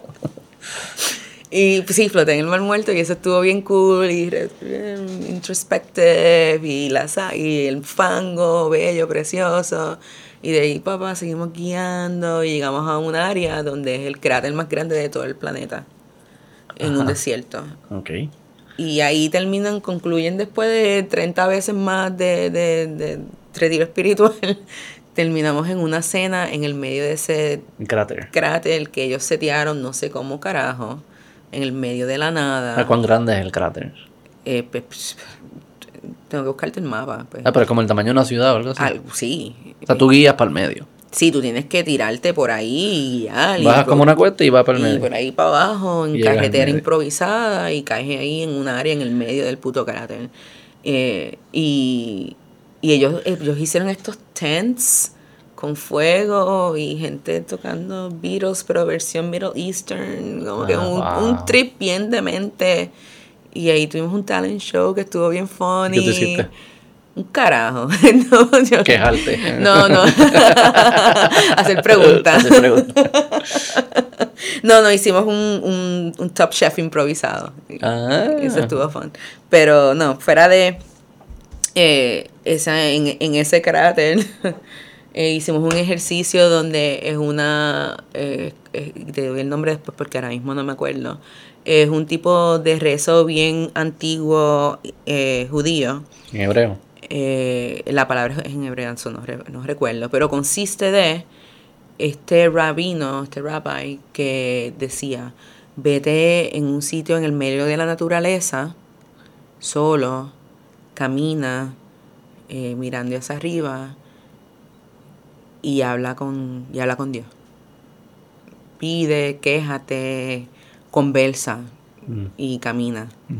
Hicimos ese ejercicio Mm. y eso estuvo cool. Estuvo cabrón. Estuvo cabrón. Pues estás en el desierto, se ven todas las ¿Cuánto estrellas. tiempo? como Se ve la estrella bien cabrón. Sí. ¿Cuánto tiempo caminando estuviste? No, no, nos dieron mucho tiempo, todo era bien controlado. Pero como nos dieron como 10 minutos. Pero algo estás ahí hablando. Sí, entonces ellos tienen como que unas, unas luces en el piso para que la gente no se perdiera, tú sabes, porque era bien oscuro. Eso estuvo cabrón. Y eso estuvo cabrón. Y tú, todo el mundo estaba. "Ah", 40 personas gritando en diferentes. Ah, porque hablas en voz alta. El punto es hablar en voz alta. Ah, ok.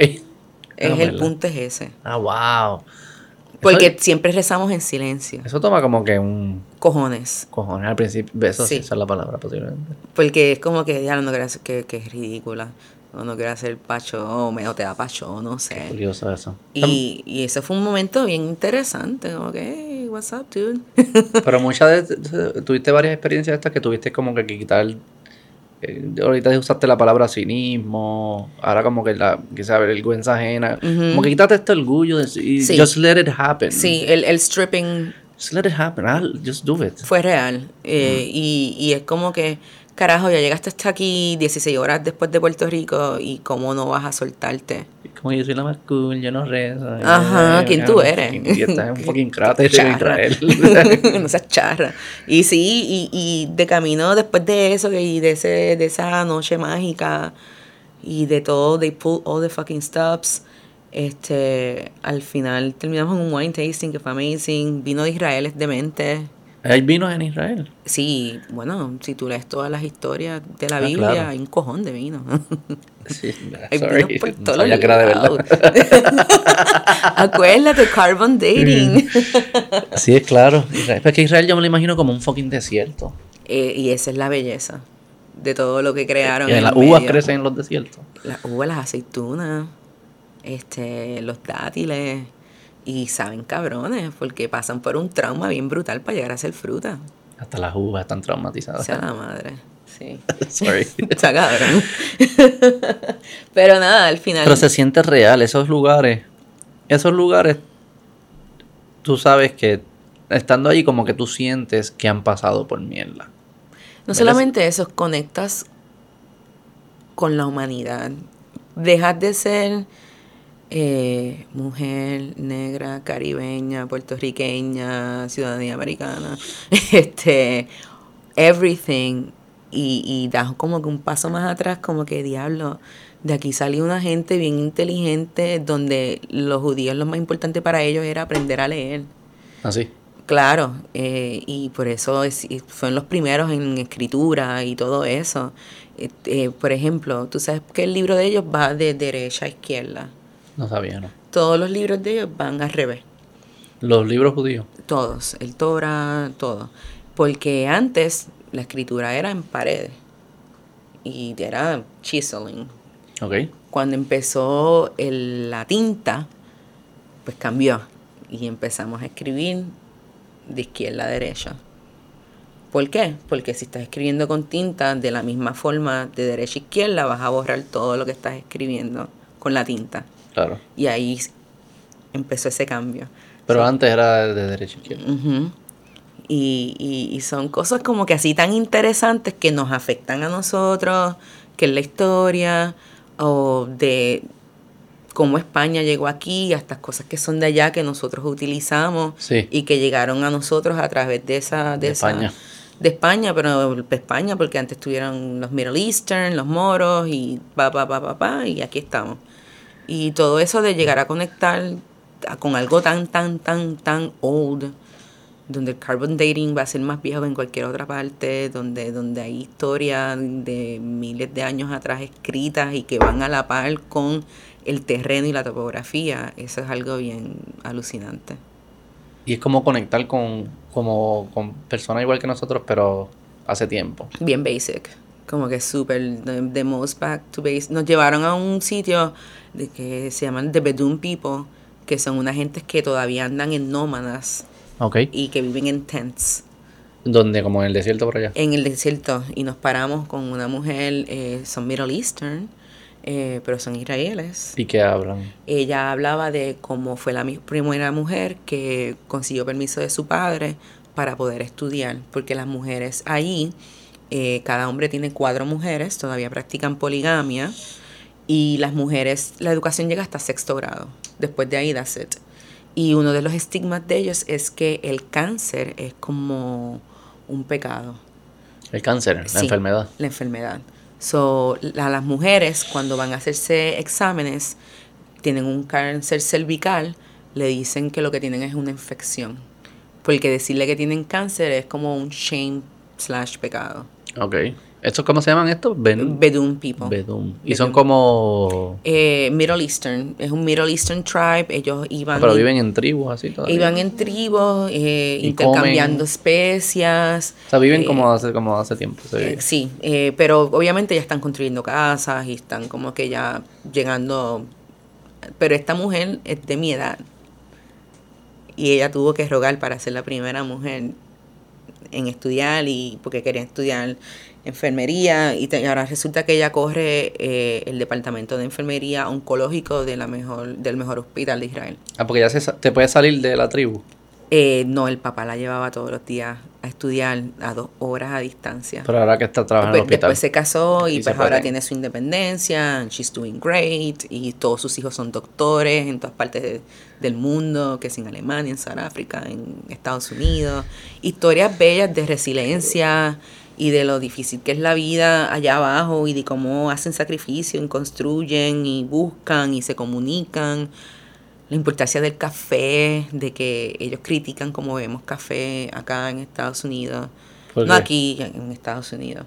eh, que es el venti o el, y el no. En, en, estas, en estas tribus de desierto, el café es bien importante porque el café era lo que tú ofreces con una persona que viene de un lugar bien lejos y esa persona te cuenta lo que está pasando por ahí.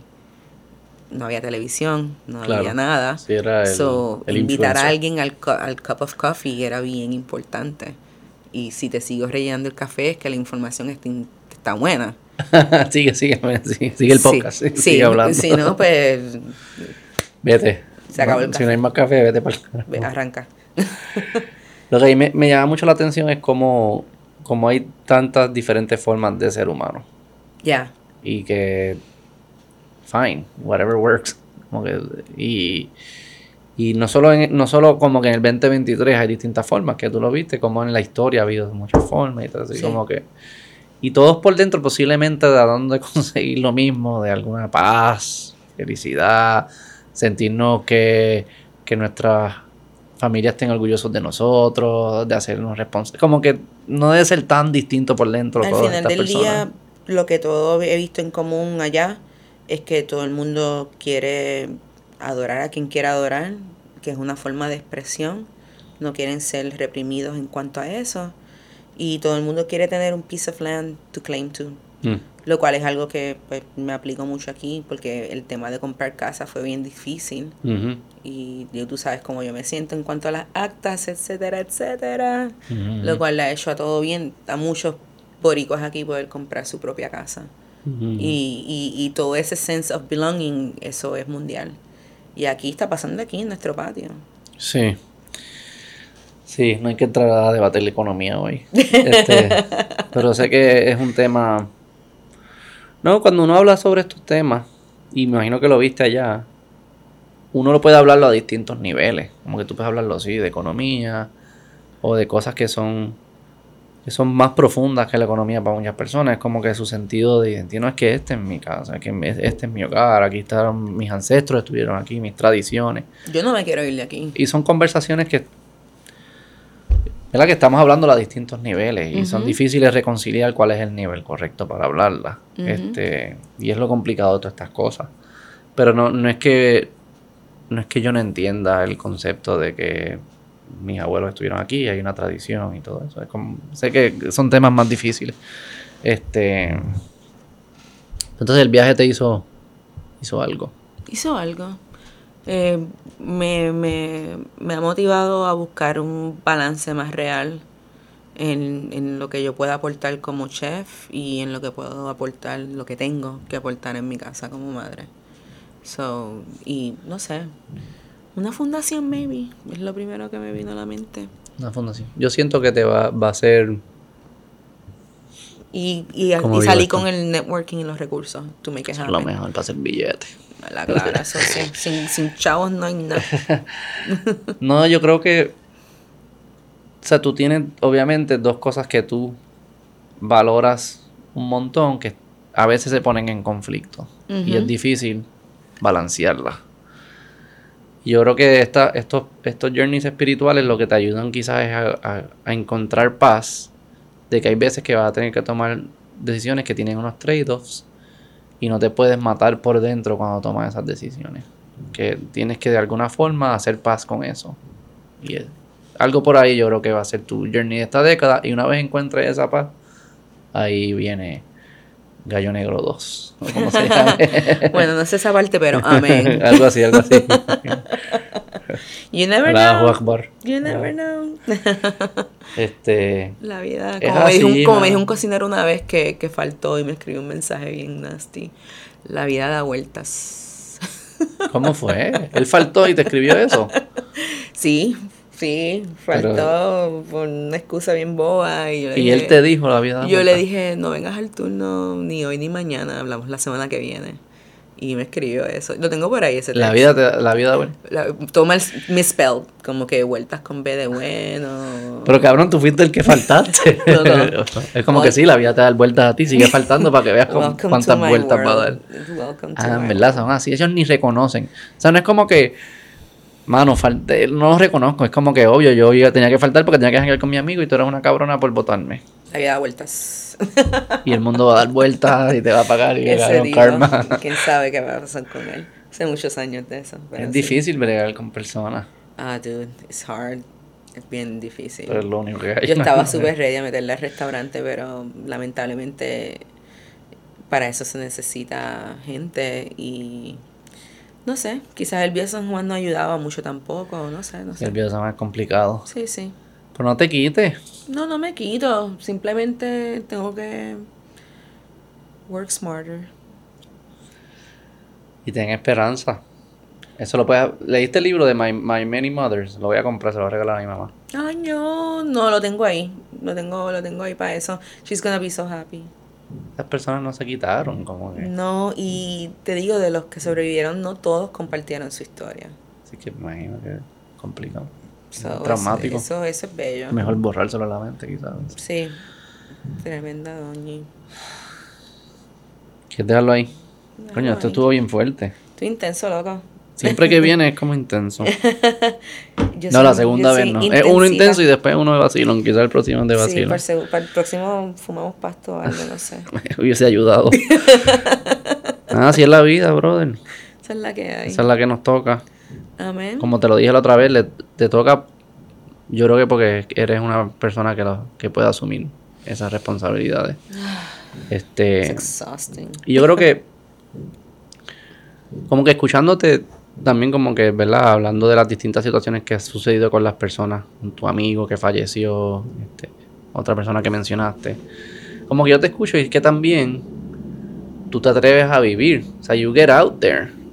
Y tú construyes muchas cosas que luego, pues, pues, pasan por este camino natural. O sea, si tú haces muchos amigos, muchos amigos se te van a morir. Es como por definición. Pero es bueno, no es malo. Significa que construiste un montón de buenos amigos. Como que también a veces uno tiene miedo de, de no hacer cosas porque sabes que va a venir luego lo negativo. Y es como, cabrón, pero no estás viviendo, eso es lo que es vivir. O sea, a mí me- los hijos nos enseñan eso. ¿verdad? Sí. Como que los hijos.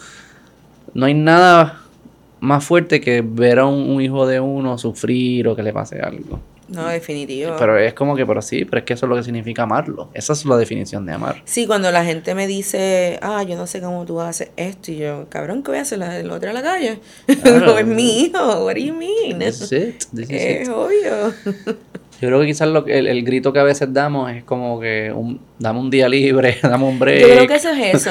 Mano, o dame un ¿quieres abrazo ayudar- para no sentirme solo. ¿Quieres ayudar a tu pana, que, que es un caregiver? Llévale un coffee de vez en cuando. Caerle con no- una pero botella no, de vino. Pero tiene que ser un café de... No puede ser... No, no, no, no, no. un- un- good- the good shit.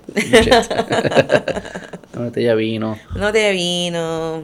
Preguntar de vez en cuando cómo estás. Esas cosas ayudan. Yo, uno pudiese aprender como que cuán difícil es pasar, eh, cuidar a un, a un niño autista que tenga ¿verdad? el nivel, ¿cómo era? Pro- profundo, es que Profundo. profundo. O sea, como que las personas, yo puedo aprender y cuidarlo por ciertas, por cierto tiempo, o cuáles son las complejidades de eso. Depende, todos son distintos. eh, porque lamentablemente a veces Jack se puede poner agresivo. Mm, Eh, hay cosas que hay que hacer por él que quizás yo no esperaría que un amigo lo haga. ujú, ujú. Eh, pero, hace un babysitting no cae mal. Por eso te pregunto, porque no, Como que, mira, llegué, Mira, váyanse, váyanse ustedes a, a tres, cenar. cuatro horas, whatever. Exacto, vuelvan de aquí a tal hora, porque fulano se va a levantar. Y, that helps. Cositas así. Sí, conectar más, que no estamos, no estar solos. Eso, y eso es lo que yo admiro mucho de, de, de las tribus allá. Claro, eso se da bien. Eh, claro. allá tienen algo que se llama el kibbutz, que son comunidades donde viven muchas familias juntas. Es como una urbanización donde viven todos y cuan- mucho, es un poquito extremo porque hay muchos niños que, por ejemplo, cuando nacen van a una casa de cuido y viven en esa casa, en el mismo hood, eh, sus primeros tres años o seis meses de vida. Sí, sí. Y después ahí van con los padres a la Ah, casa. Eh, hay un dining hall donde Como una comuna, todas las- ¿no? una comuna donde todas las mujeres cocinan y los, ellos llegan a comer. Es- no digo tan extremo, pero me impactó y vi un poquito de kinda nice de ver ese apoyo en esa comuna de 70, 80 personas que se apoyan each and every day. Y eso... Y ya eso no lo tenemos, ¿verdad? No. Ah, Ni en familia, que antes era en familia, el tío vivía frente a la prima, o sea, en el mismo barrio vivían todos los, los González, tú sabes, y se visitaban y cruzaban la calle, porque éramos tribu, like, Sí. ya no. Y, la- y- y interesante Israel que puede tener eso igual en un lugar de una que no es, no, no es el trade-off de eso y ser pobre. ¿No? Ellos hacen eso y es una economía avanzada, es rica, es, es capitalista, como que no es, no es Utilizan el cerebro muy bien porque desde temprana edad son hambrientos por la educación. Hay un hambre bien intensa por la educación y no lo digo por estereotipo, because I think it's a good thing. Eh, y lo ponen en práctica. Sí, sí, eso. Y se nota, tú sabes, de la tecnología, yo vi un montón de cosas allá súper cool que te vuelan la cabeza de, de, de, de electricidad solar, electricidad, you name it, de, y de cómo generan tanta, tanta, tanta que ellos le venden al resto del Medio Oriente. La gente aquí no habla de Ah, las... ¿verdad? Sí, la gente no habla aquí de los contactos positivos que tiene Israel con otros países del Medio Oriente. Eso no lo hablan aquí. No. Aquí solamente hablan, y aquí me refiero pues, en el west de allá, de, de lo otro, de todo lo demás. Es, por, es burbuja, porque imagino que la burbuja que esas que tú consumes de medios, eh, se habla más de ese lado de Israel. Claro, En la que yo consumo de medios hablan del otro lado de Israel. sí. Pero no hablan entonces de los palestinos y eso, como No. que es lo complejo de que es incompleta, la, la historia está incompleta. Sí, y el viaje estuvo cabrón, pero me hubiese gustado otro día más en Palestina y tener Ujú. más perspectiva. Claro, That would have been cool. I think so. Eh, maybe esto me inspira a ir on my own un día. A Palestina. ¿Te atreverías? Con seguridad, sí. Sola, no. Unfortunately. Y la comida, oye, no hablamos de comida. Demente. En todos lados. No, es bien, es bien, es bien uh, vegetable forward. Pero vegetales que saben rico. Ah, carajo, sí. Tú sabes, Sí, sí. eh, los vegetales allá, lo mismo, la tecnología la aplican, la aplican para todo. Sistemas de riego, las plantas son orgánicas, pero tienen unos sistemas de riego brutales. Tú sabes, para poder tener ese perfect lemon y ese perfect apple. Y se Este, siente. O sea, cuando lo pruebas. Ver como- aguacates y mango allá me voló la cabeza. Allí, en verdad, ellos crecen todo. Sí, y, y, y, y delicious, tú sabes, es bien, bien plant-based forward. So, hay carne, sí, hay lamb, por como es steak, pollo, Y rico. name it, eh, rico, pero todo es bien vegetable forward y eso, eso me gusta. Como una dieta mediterránea. Lo es, es el Mediterráneo. Claro. So, eso está bien cool. Se escucha bien rico. Sí, está en una posición interesante porque es Mediterráneo, pero técnicamente es Asia. Claro. So, es como que... No hay dumplings, es mentira. No, pero el día antes de irme... Hay un chicken. Me paré en New York el día antes, un, día a jaltarme de dumplings antes de ir para Israel. y dije, voy a jaltar de comida asiática antes de, de volar para allá. Y el 16 hummus horas. y eso bien cabrón. El hummus de mente, con menos ingredientes, la textura es distinta a lo que estamos comiendo acá, de la madre. Pero sí, este, eh, mucho tomate, mucha aceituna, eh, todo, mucho aceite de oliva, Cebolla. cebolla, no hay mucha crema. No había bacon en las mañanas, pero había mm, smoked salmon. So, you know. No, pues no, porque no comen cerdo, ¿no? No, no vi, no vi cerdo. No vi casi nada de cerdo. Había en los restaurantes que están tratando de ser trendy, you know. Ellos no Sí. pueden comer cerdo.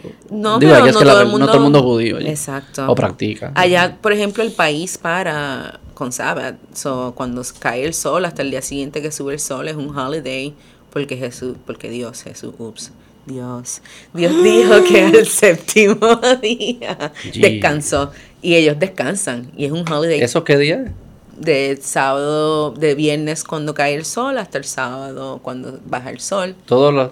todas las semanas.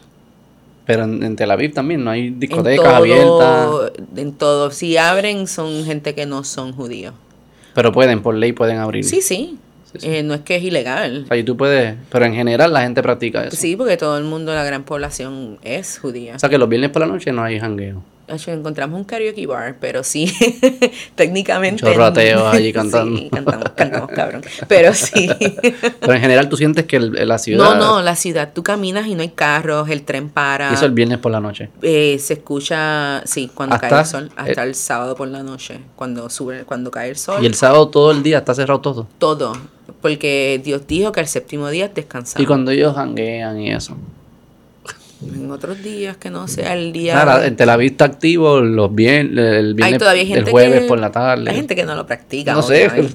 Pero. Es para cuando pero vaya, ¿no? Yo lo pasé en Jerusalén, so en Jerusalén fue bien ah, interesante. debe ser que Tel Aviv es un poco más distinto. I would guess que quizás hay más vida ese día. En Jerusalén se sintió fum. Fum. No había ni un tren, las calles principales vacías, todo bien, bien interesante. Pero me gustó. Es un reset. Me encanta, ese es literalmente lo que ellos le dicen, es un reset, como que para toda tu vida caótica y te vas a obligar por un día a parar. Entonces, cuando cae el sol, ha- hacen otra ritual que es como que easing back into life. ¿Y qué hacen en ese momento? Pero, en familia, leen, en familia, meditan se rezan. este, prenden las velas, hacen una oración. ah, porque no pueden usar tecnología tampoco. Es, técnicamente no, los que son bien ortodoxos no la usan. Yo lo intenté y me gustó. ¿Y que, que no prendiste la luz? No puedes prender la luz. te- ¿Pero eh, qué fue lo que tú intentaste? eh, no, no, no usar mi teléfono Ok, durante. Pero prendiste la luz. No, el hotel tiene un ascensor automático de Sabbath que se para en cada. Para que nadie lo toque. para que nadie lo toque. Pero son como trucos, es una trampa. ¿Tú crees que Dios es como que, ah, ok, ok? No, pero. usaste el- tecnología y el- estaba subiendo. Eh, sí, pero tú no tocaste nada, no hiciste trabajo. Es eso. Ah, porque no es, es trabajo es lo que no considered work. Ah, so, tú no guías, tú no caminas muy lejos de tu área. El punto es estar en familia, te llenan el vino, la copa hasta que se desborde. Ah, beben. Bebes, cantas, eh, Come. comes. No te puedes tirar fotos porque eso es trabajo. Eh, Por eso me gusta que no te va a tirar fotos, tienes que estar presente. Estar presente. Y disfrutarte de eso Y ya. disfrutarte tu familia y tu corillo. Y ahí es donde tú conoces la gente. Ah, que fulano está saliendo con fulano, tráelo para acá esta noche. And then we get to, vamos a conocerlo. O sea, eso es como que en moment. Si tú lo invitas para esto, es vamos a conocer a ver si es en serio la Ah, todo este vaina. feeling se siente bien cabrón. Cuando tú lo dices, yo me estoy como que lo de la, comu- la comunidad, y como que eso falta un Eso montón. está cool. Hace falta eso mucho está eso. cool. Quizás no tan extremo. Sí, pero pero yo me cual, sentí pero- inspirada a- y, y se- hasta se lo comenté a mi esposo, como que, mano, no te estoy diciendo que pendamos velas de Shabbat, pero estaría cool invitar amistades y viernes just estar entre nosotros mismos, un playlist y, y aquí estar aquí. Tener aquí unos rituales, exacto. y parar. Porque lo hacemos. Eso le decimos happy hour. Pero no es lo Eh, mismo. no, eh, es lo mismo. Eso es No los respetas igual, ellos como que los respetan, ¿no? Sí, pero no quiere decir que no están bebiendo, no están hablando, Sí, sí, no están se pasa bien, pero que es algo... es, es, es como No que es un nice to have, esto es, primordial. esto es esencial, ¿sabes? Hasta en el holocausto ellos no paraban de celebrarlo y ellos hacían smuggling de pan ¿Ah, sí? para poder hacer la oración porque era otra forma de y, y escondían velas para poder hacer el ritual y lo mismo, sentirse humano todavía. Está cabrón. Ya. Sí, yo creo que ver cómo introducir eso a la vida de cada uno posiblemente trae buena... Sí, eso es algo que definitivamente es algo que, que quiero Que implementar. grounds you, En- grounds en you. algu- de alguna manera u otra, voy a ver cómo le complemento eh, en mi vida ese holiday mandatorio once a week. Porque al menos para mí como chef, bueno, este mes no, pero usualmente no para. Tú sabes, tú estás en tu día libre, pero tú estás en el teléfono, eh, faltó fulano, no llegó esto, corre y búscalo, mira, eso está mal, o, o estás en el turno. Mm. So, y que el turno siempre es los weekends, tú sabes, so es un poquito más difícil eh, tener esa... Yo siempre hablo de con mi hermano de cómo perdimos ese momento de after school en familia, porque te conté que mi familia era así, llegábamos a las 6 de la tarde todos los días, no matter what, nos sentábamos los cuatro a comer. Y ahora ya eso no se puede. Lo- los niños llegan a las 8 de la noche. Pero yo creo que la, la- Cuando dijiste ahorita como que hacerlo, pero no tan extremo, qué sé yo, que yo creo que cuando uno... Obviamente no hay que hacerlo tan extremo como ellos, pero Pero sacar ese día no matter what, once a week, eso Pues yo creo que- cool. la, porque tienes que como que ser bien annoying en términos de que esta es la regla y esta es la regla y no nada nada lo cambio, que suena como extremo. Es como que, eh, porque es que a la que tú empieces a jugar, no, pues este martes quizás no lo hacemos, lo hacemos Sí. otro día", es como que, pues ya no, ya no lo estás respetando como lo que tú querías que fuese. Por eso hay que convertirlo como sagrado. No, no lo pues nadie lo Y puede lo tocar. es, y si te fijas, es una comunidad que tiene miles de años y Y- nunca han parado de hacer eso. Lo siguen haciendo En Estados Unidos, también. en Europa, donde quiera que tú vas, hay un Jewish Community Center que donde se juntan todos y donde everybody's welcome y es como que una comunidad que a- aunque no tuvieron donde ir por cientos de años, siempre tuvieron donde ir. Siempre tuvieron comunidad. Sí, eso es admirable. Es que eso es lo único que tenían. Se tenían a ellos. Y es increíble que lo mantenieron. Entonces, conocimos allá un grupo de, de judíos de Etiopía, Ajá, porque que es otra secta totalmente distinta. ajá. Eh, Israel hizo un proyecto donde cuando en Etiopía hubo un- unas guerras bien fuertes eh, y estaban killing Jews, porque era against Muslim, los ju- judíos no tienen derecho a estar en esa área. Y Etiopía es mayoría musulmana. Eh, bueno, tengo entendido que no hay de todo, hay mucho Ok. cristianismo porque el donde están posicionados Se conectan de todo. se conecta de todo. Y ellos hicieron un rescate donde metieron como 5.000 judíos etiopios like, y los tra- de Etiopía y los trajeron a Israel. Hicieron esa operación como tres veces, eh, donde they smuggled Wow. miles, miles, miles Para en los sal- 80 y early 90s, sí, Wow. para sacarlos de allí. ¿Y hablaste con uno de esos? Nos llevaron a un sitio de ellos y son como que this black and proud afro. Son, y la historia de ellos es que ellos pensaban por miles de, de años que ellos eran los últimos judíos del mundo y que tenían que preservar la religión. Oh, wow. Y no sabían que si brincaban la montaña y cruzaban esto y llegaban allá, Estaban allí en Ponce los otros. Ajá, exactamente. Literal. Y eso me parece tan fucking interesante. Sí, sí. Pensar que you're the last Jew in the world. Y que cuando llegan a Israel, que ven que no se ven igual que ellos. ¿Y cómo se llevan? ¿Se llevan bien? Es interesante. Ellos se sienten, todavía están como... Con con- estigma todavía. un poco, pero se- son bienvenidos. Y actually en mi grupo había uno de ellos. Y tienen derecho, ¿sabes? Derecho a hacer lo Sí, mismo. sí. Pero no están representados. Ok.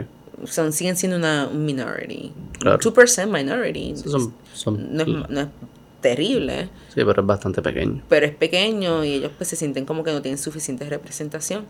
Pero ellos están ahí metiendo mano. ¿Y se sienten israelitas? Sí, Proud, yo. Sí. sí. Sí. Qué curioso. Y esas son otras historias que yo Uno no no hubiese. sabe, ¿no? Yo no sabía que ellos se sentían que eran los últimos en el planeta. Hombre, el mundo está demasiado cabrón. Está bien interesante. Hay que salir. Qué bueno que hiciste ese viaje. Bueno, Qué bueno por tu amigo también. Amén. Que te hizo último regalo. Freaking Gabriel, mano, hasta el final. Él era. Él siempre tenía una sonrisa. Ese tipo. Y da unos abrazos cabrones. so, lo vamos a extrañar un montón y, y me siento bien. Obviamente nunca lo voy a olvidar por eso y por muchas cosas más. Qué cool. No te pregunté de Hulu. Te vi en Hulu. Ah, Patma. Eh, súper. Quería hablar de eso. Eso es tan distinto a lo que Eh, venimos controver- hablando. Bueno, controversia. ¿Por? Yo la gente bajo pesado. ¿Qué pasó ahí? Pues entonces explica. Esto fue que un show de comida, qué sé yo, que de Hulu. Ah, pues sí, fue un show Padma- de. ¿Cómo se llama Padma ella? Lakshmi. Que ella es la que sale en muchos dos shows de En- ella Top Chef. Top. Chef, que se acaba de retirar para empezar, para meterle full a este programa, Taste the Nation. El tema era pasteles. Ok. Ellos me llamaron hace más de un año de esto, que si quería hacer un programa de mofongo. Y yo le dije que no, que estaba cansada de hablar de mofongo. ok. Eres antimofongo. No, es que me siento que es un estereotipo bien boring. El mofongo. Como que todo el mundo. ¿Cuántos panes en Estados Unidos te dicen, oh, mofongo? Cuando dices que eres boricua, ¿no te pasa? Nunca me ha pasado. Ah, pues es a mí porque soy chef, quizá. Ya que mis panas no, No son furi. no son furry. no saben un carajo. Quizás me dicen Bad Bunny, pero no me van a decir mofongo. Ah, diablo, I'm sorry. Pero, anyway. Digo, no sé qué es mejor Bad Bunny mofongo.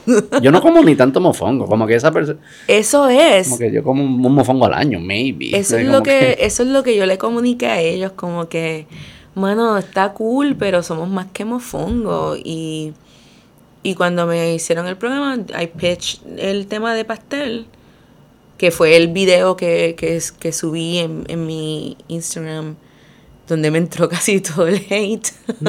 Eh, y, y yo le estaba diciendo a ellos que yo me sentía pues que el pastel es una mezcla perfecta, que eso tampoco lo podemos decir, que Puerto Rico son originalmente tres razas en esta isla. No se puede decir eso. No, ya eso te cancelan por eso. ¿Cuántos somos? ¿Cuántas razas? Ah, yo no sé, pero me, me cayeron chinches por eso también.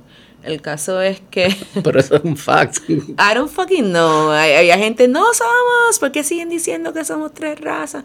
Por favor, si alguien me puede explicar esto. Pero con- ¿cuántas somos? Con, con, con, Con data, con data. carbon copy. No, o, o con una conversación que alguien me eduque. Maybe no estoy bien educada al respecto. Digo, y aquí es que hay más de tres. Ay, no sé, loco, pero, el Pero en es general que somos- yo me tiré esa Ah, donde dije, pues hermano, me parece súper cool porque pues hacemos el pastel con estos root vegetables que son autóctonos de aquí, desde los tiempos de los taínos, antes que llegara nadie a joder la vida, este, con que, con el, que, si recao, que si la yuca, que si esto, eso es de aquí. Entonces le metemos este cerdo que vino con los españoles y usamos el guineíto o el plátano que vino con los africanos y las otras cositas que trajeron. Como que me, haciendo alusión, como eso también pues, se asocia a las tres razas. Exacto, y pues yo le hice ese pitching y ellos, "Psst, yes. Súper. Y nos fuimos con eso. Y, pues Y ketchup por los gringos. gracias. pues en el segmento yo expliqué eso. Ah, ¿en verdad? Sí, y ese fue el segmento que literalmente, puff, eh, Patma compartió y yo le di share y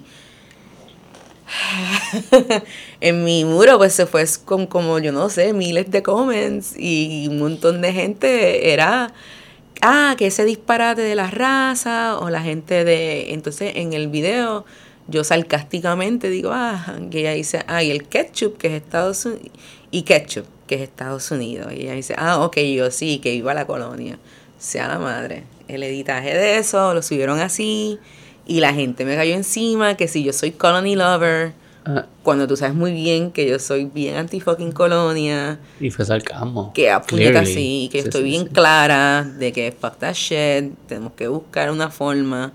Anyway, eh, que si el ketchup, que si el ketchup no es el ketchup original, no es de Estados Unidos, viene de tal sitio. alemán.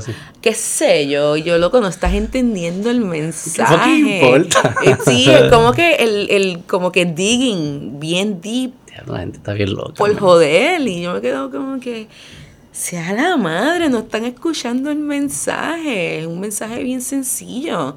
Que estábamos cool y de repente empezamos a echarle ketchup a todo, que es lo que se ve en toda la isla. A mí me gusta con ketchup. Ahí está. No, tú eres PNP, Yo eso soy se del entiende. problema. Yo no soy PNP. Nunca he dicho que soy PNP. Soy estadista, pero no soy PNP. Yo creo que cada cual le puede echar lo que quiera. Ese es mi, es también lo que ese es mi diría. punto. Ese es mi punto. Tú le echas lo que te salga del bicho, en verdad. no, eso no. No, No, no. ah, diablo, es que tú vas literal, viste, tú eres de eso. Eres it was you. fui yo. Fui Te, yo, te vas sí, fui yo, literal. fui yo. Ok, lo que te salga de la gana, lo que te dé la gana. sí, sí, te puedes tirar el Bad Bunny, tú haces lo que te da la gana. Me da la gana. Eh, Pique, pero- imagino que hay gente que le echa pique. Yo le echo chili, garlic. ¿Viste? ¿De dónde es eso? Eh, Garlic es italiano, asiático, yo. asiático, una vaina asiática. Que no tiene que ver un carajo con el pastel, pero era la analogía y la gente, pues, primero quizás tengo que explicar lo que es una analogía, no sé. Tío, estaban molestos con lo de las tres razas. So que- Te invito a que leas los comments un día de esto para reírte. Yo no sé qué, sí, la gente está bien loca. Yo lo que no entiendo es cómo la gente saca de su tiempo. Para no bregar con su vida. Yo no saco de mi tiempo para comentar cosas negativas en la pared de nadie. I mind my own business. Pero es que necesitamos un Shabbat. Para que la gente deje de hablar mierda. Mira, breguen. Siéntate con tu vecino y, dale un discutan, hablen Y peleen. y ustedes, Peleen por el ketchup si quieren. Para que veas que a nadie le importa igual. No, un carajo. Yo le echaba ketchup de chamaquita a los pasteles. Después de vieja fue que le dejé de echar. El ketchup sabe rico. No sé qué la gente tiene. Pero en verdad que si el pastel es una mierda, tienes que echarle ketchup también. ¿Sabes? El ketchup existe. Por un en- motivo. Por una razón. A la, a la gente le gusta. Worldwide. Worldwide. En Israel había ketchup. Claro. No le eché ketchup a nadie, a nada, by the way. Ni, Sure. ni al Sí, o shawarma. sea, yo no es que se lo he hecho a, to- a todo. pero este como hate al ketchup. como, No, ay, yo, yo le entiendo, yo soy live and let live. Sí, sí, sí. Yo pienso que al final del día, tú echarle ketchup al pastel no me afecta a mí. Si te afecta, el problema es tuyo, no es ni mío. Literalmente. so, loca. eh, Brega. eh, Busca ayuda psicológica, no sé. If this, sí. If this triggers you, el Sí, problema es tuyo. el- You're the problem. You are the problem. Vamos a dejarlo ahí. Déjalo. Chef, Yes. vas a estar bien. Bueno, gracias. Vas a estar bien. Este, no te voy a decir you're a boss, porque esa no. Eso molesta. Es como. eh, Nah. Nada, tú eres tú. Keep being you. Amén. Y vas a encontrar la paz. Y me invitas a un chava si lo haces. En verdad que sí. Yo iría. Voy a hablar con Cristal cuando llegue para cuadrarlo. Cristal, mandarle saludos. Ella Ah, estuvo bueno. también aquí hace tiempo. Ah, Voy a hablar con ella. tremenda persona. En verdad fue Cristal cool. De vez en cuando en el medio de, de todo nos mirábamos como que, what the fuck. Something's happening. Ajá. y después como que, ok, a dormir. Pero sí, bien cool. Bien cool que ella hubiese estado ahí también porque tú sabes cuando tú estás en el salón con alguien que tú conoces y de, de vez en cuando puedes tirarle la mirada de Sí, por lo menos. conversacional. Y pero lo bueno también no fueron uni- que no estuviste todo el tiempo con ella también. No, porque yo la fue, veo tenías- aquí, tú ten- sabes. tenías una prima seguro. No, y que somos adultos, no, porque e- ese es bien charro, como que, ah, las dos somos boricos, vamos a pasarnos juntos todo el tiempo, como que no. Me pasaría eso, fíjate. Al principio.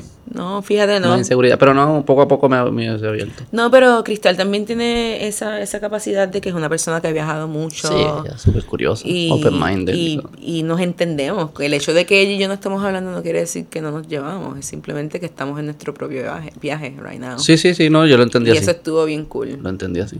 Que- sí. Eh, Mira, ¿quieres promocionar algo? Este, bueno, Tu sí. futuro restaurante. Ah, bueno. Ok, so, el website. Hay un website. Voy a empezar un website donde voy a poner todos mis servicios. Voy a continuar haciendo pop-ups mientras tanto porque pues hay que pagar renta. Y hacer Ah, contenido. Vamos a hacer un contenido. Vamos a ¿no? hacer contenido. Quiero, quiero ver si por fin coordino con tu productora a ver si hacemos un podcast. Eh, No este, habla conmigo, lo coordinamos. Este, quiero empezar un podcast de industria, ya tenemos el nombre con mi amiga Kelly y tenemos un plan y más o menos un libreto de lo que queremos hacer de Dale. 86 Chef. Eh, o no sé, quizás le pongamos Shift Drink, algo así. Eh, y hablar de cosas de la industria, y, y free roll, tú sabes, conversations. Eh, también donde información sobre mis consultorías, si quieres abrir tu restaurante, si necesitas un menú, si necesitas un training para tu staff, si estás cansado de lo mismo que estás sirviendo y quieres un fresh perspective, o si quieres renovar tu cocina, te puedo hacer todo eso. So, en el website eh, voy con esa información y con, ¿Tiene nombre website todavía? eh, yo, María Mercedes Grub. Yo.com. Ese ya está, it was taken. MariaMercedesGrop.com. Sí. Grop con dos B. con B de bueno, B de bueno. Ponemos los detalles en, el- en, el- en la descripción del episodio. Y si quieres probar mi comida, lo que queda por ahí, pues Bar Catedral en el Viejo San Juan. Todavía pues, es un menú inspirado que les hice y que todavía está corriendo y no he terminado con ellos. Hopefully tengamos pop-ups y otras cositas por ahí. So, pendiente al website y al Instagram. Under, ¿Cómo era el...? No, lo cambié también. Ah, verdad. ¿Qué fue ¿Viste? eso? Pues que estoy tratando Israel. de ser yo. Eh, María Mercedes Grub también Ok. en Instagram. María Mercedes Grop en Instagram. Ya. Síganla. Va a hacer cosas grandes este, en esta década. Amén. date tiempo, date tiempo. Por favor, si no digas este año, estos es tres mucha próximos tres meses. Estos tres meses voy a llorar un poquito, pero algo va a pasar de ahí. Dale, te aprecio mucho. Yo a ti. Bye. Gracias. Chao.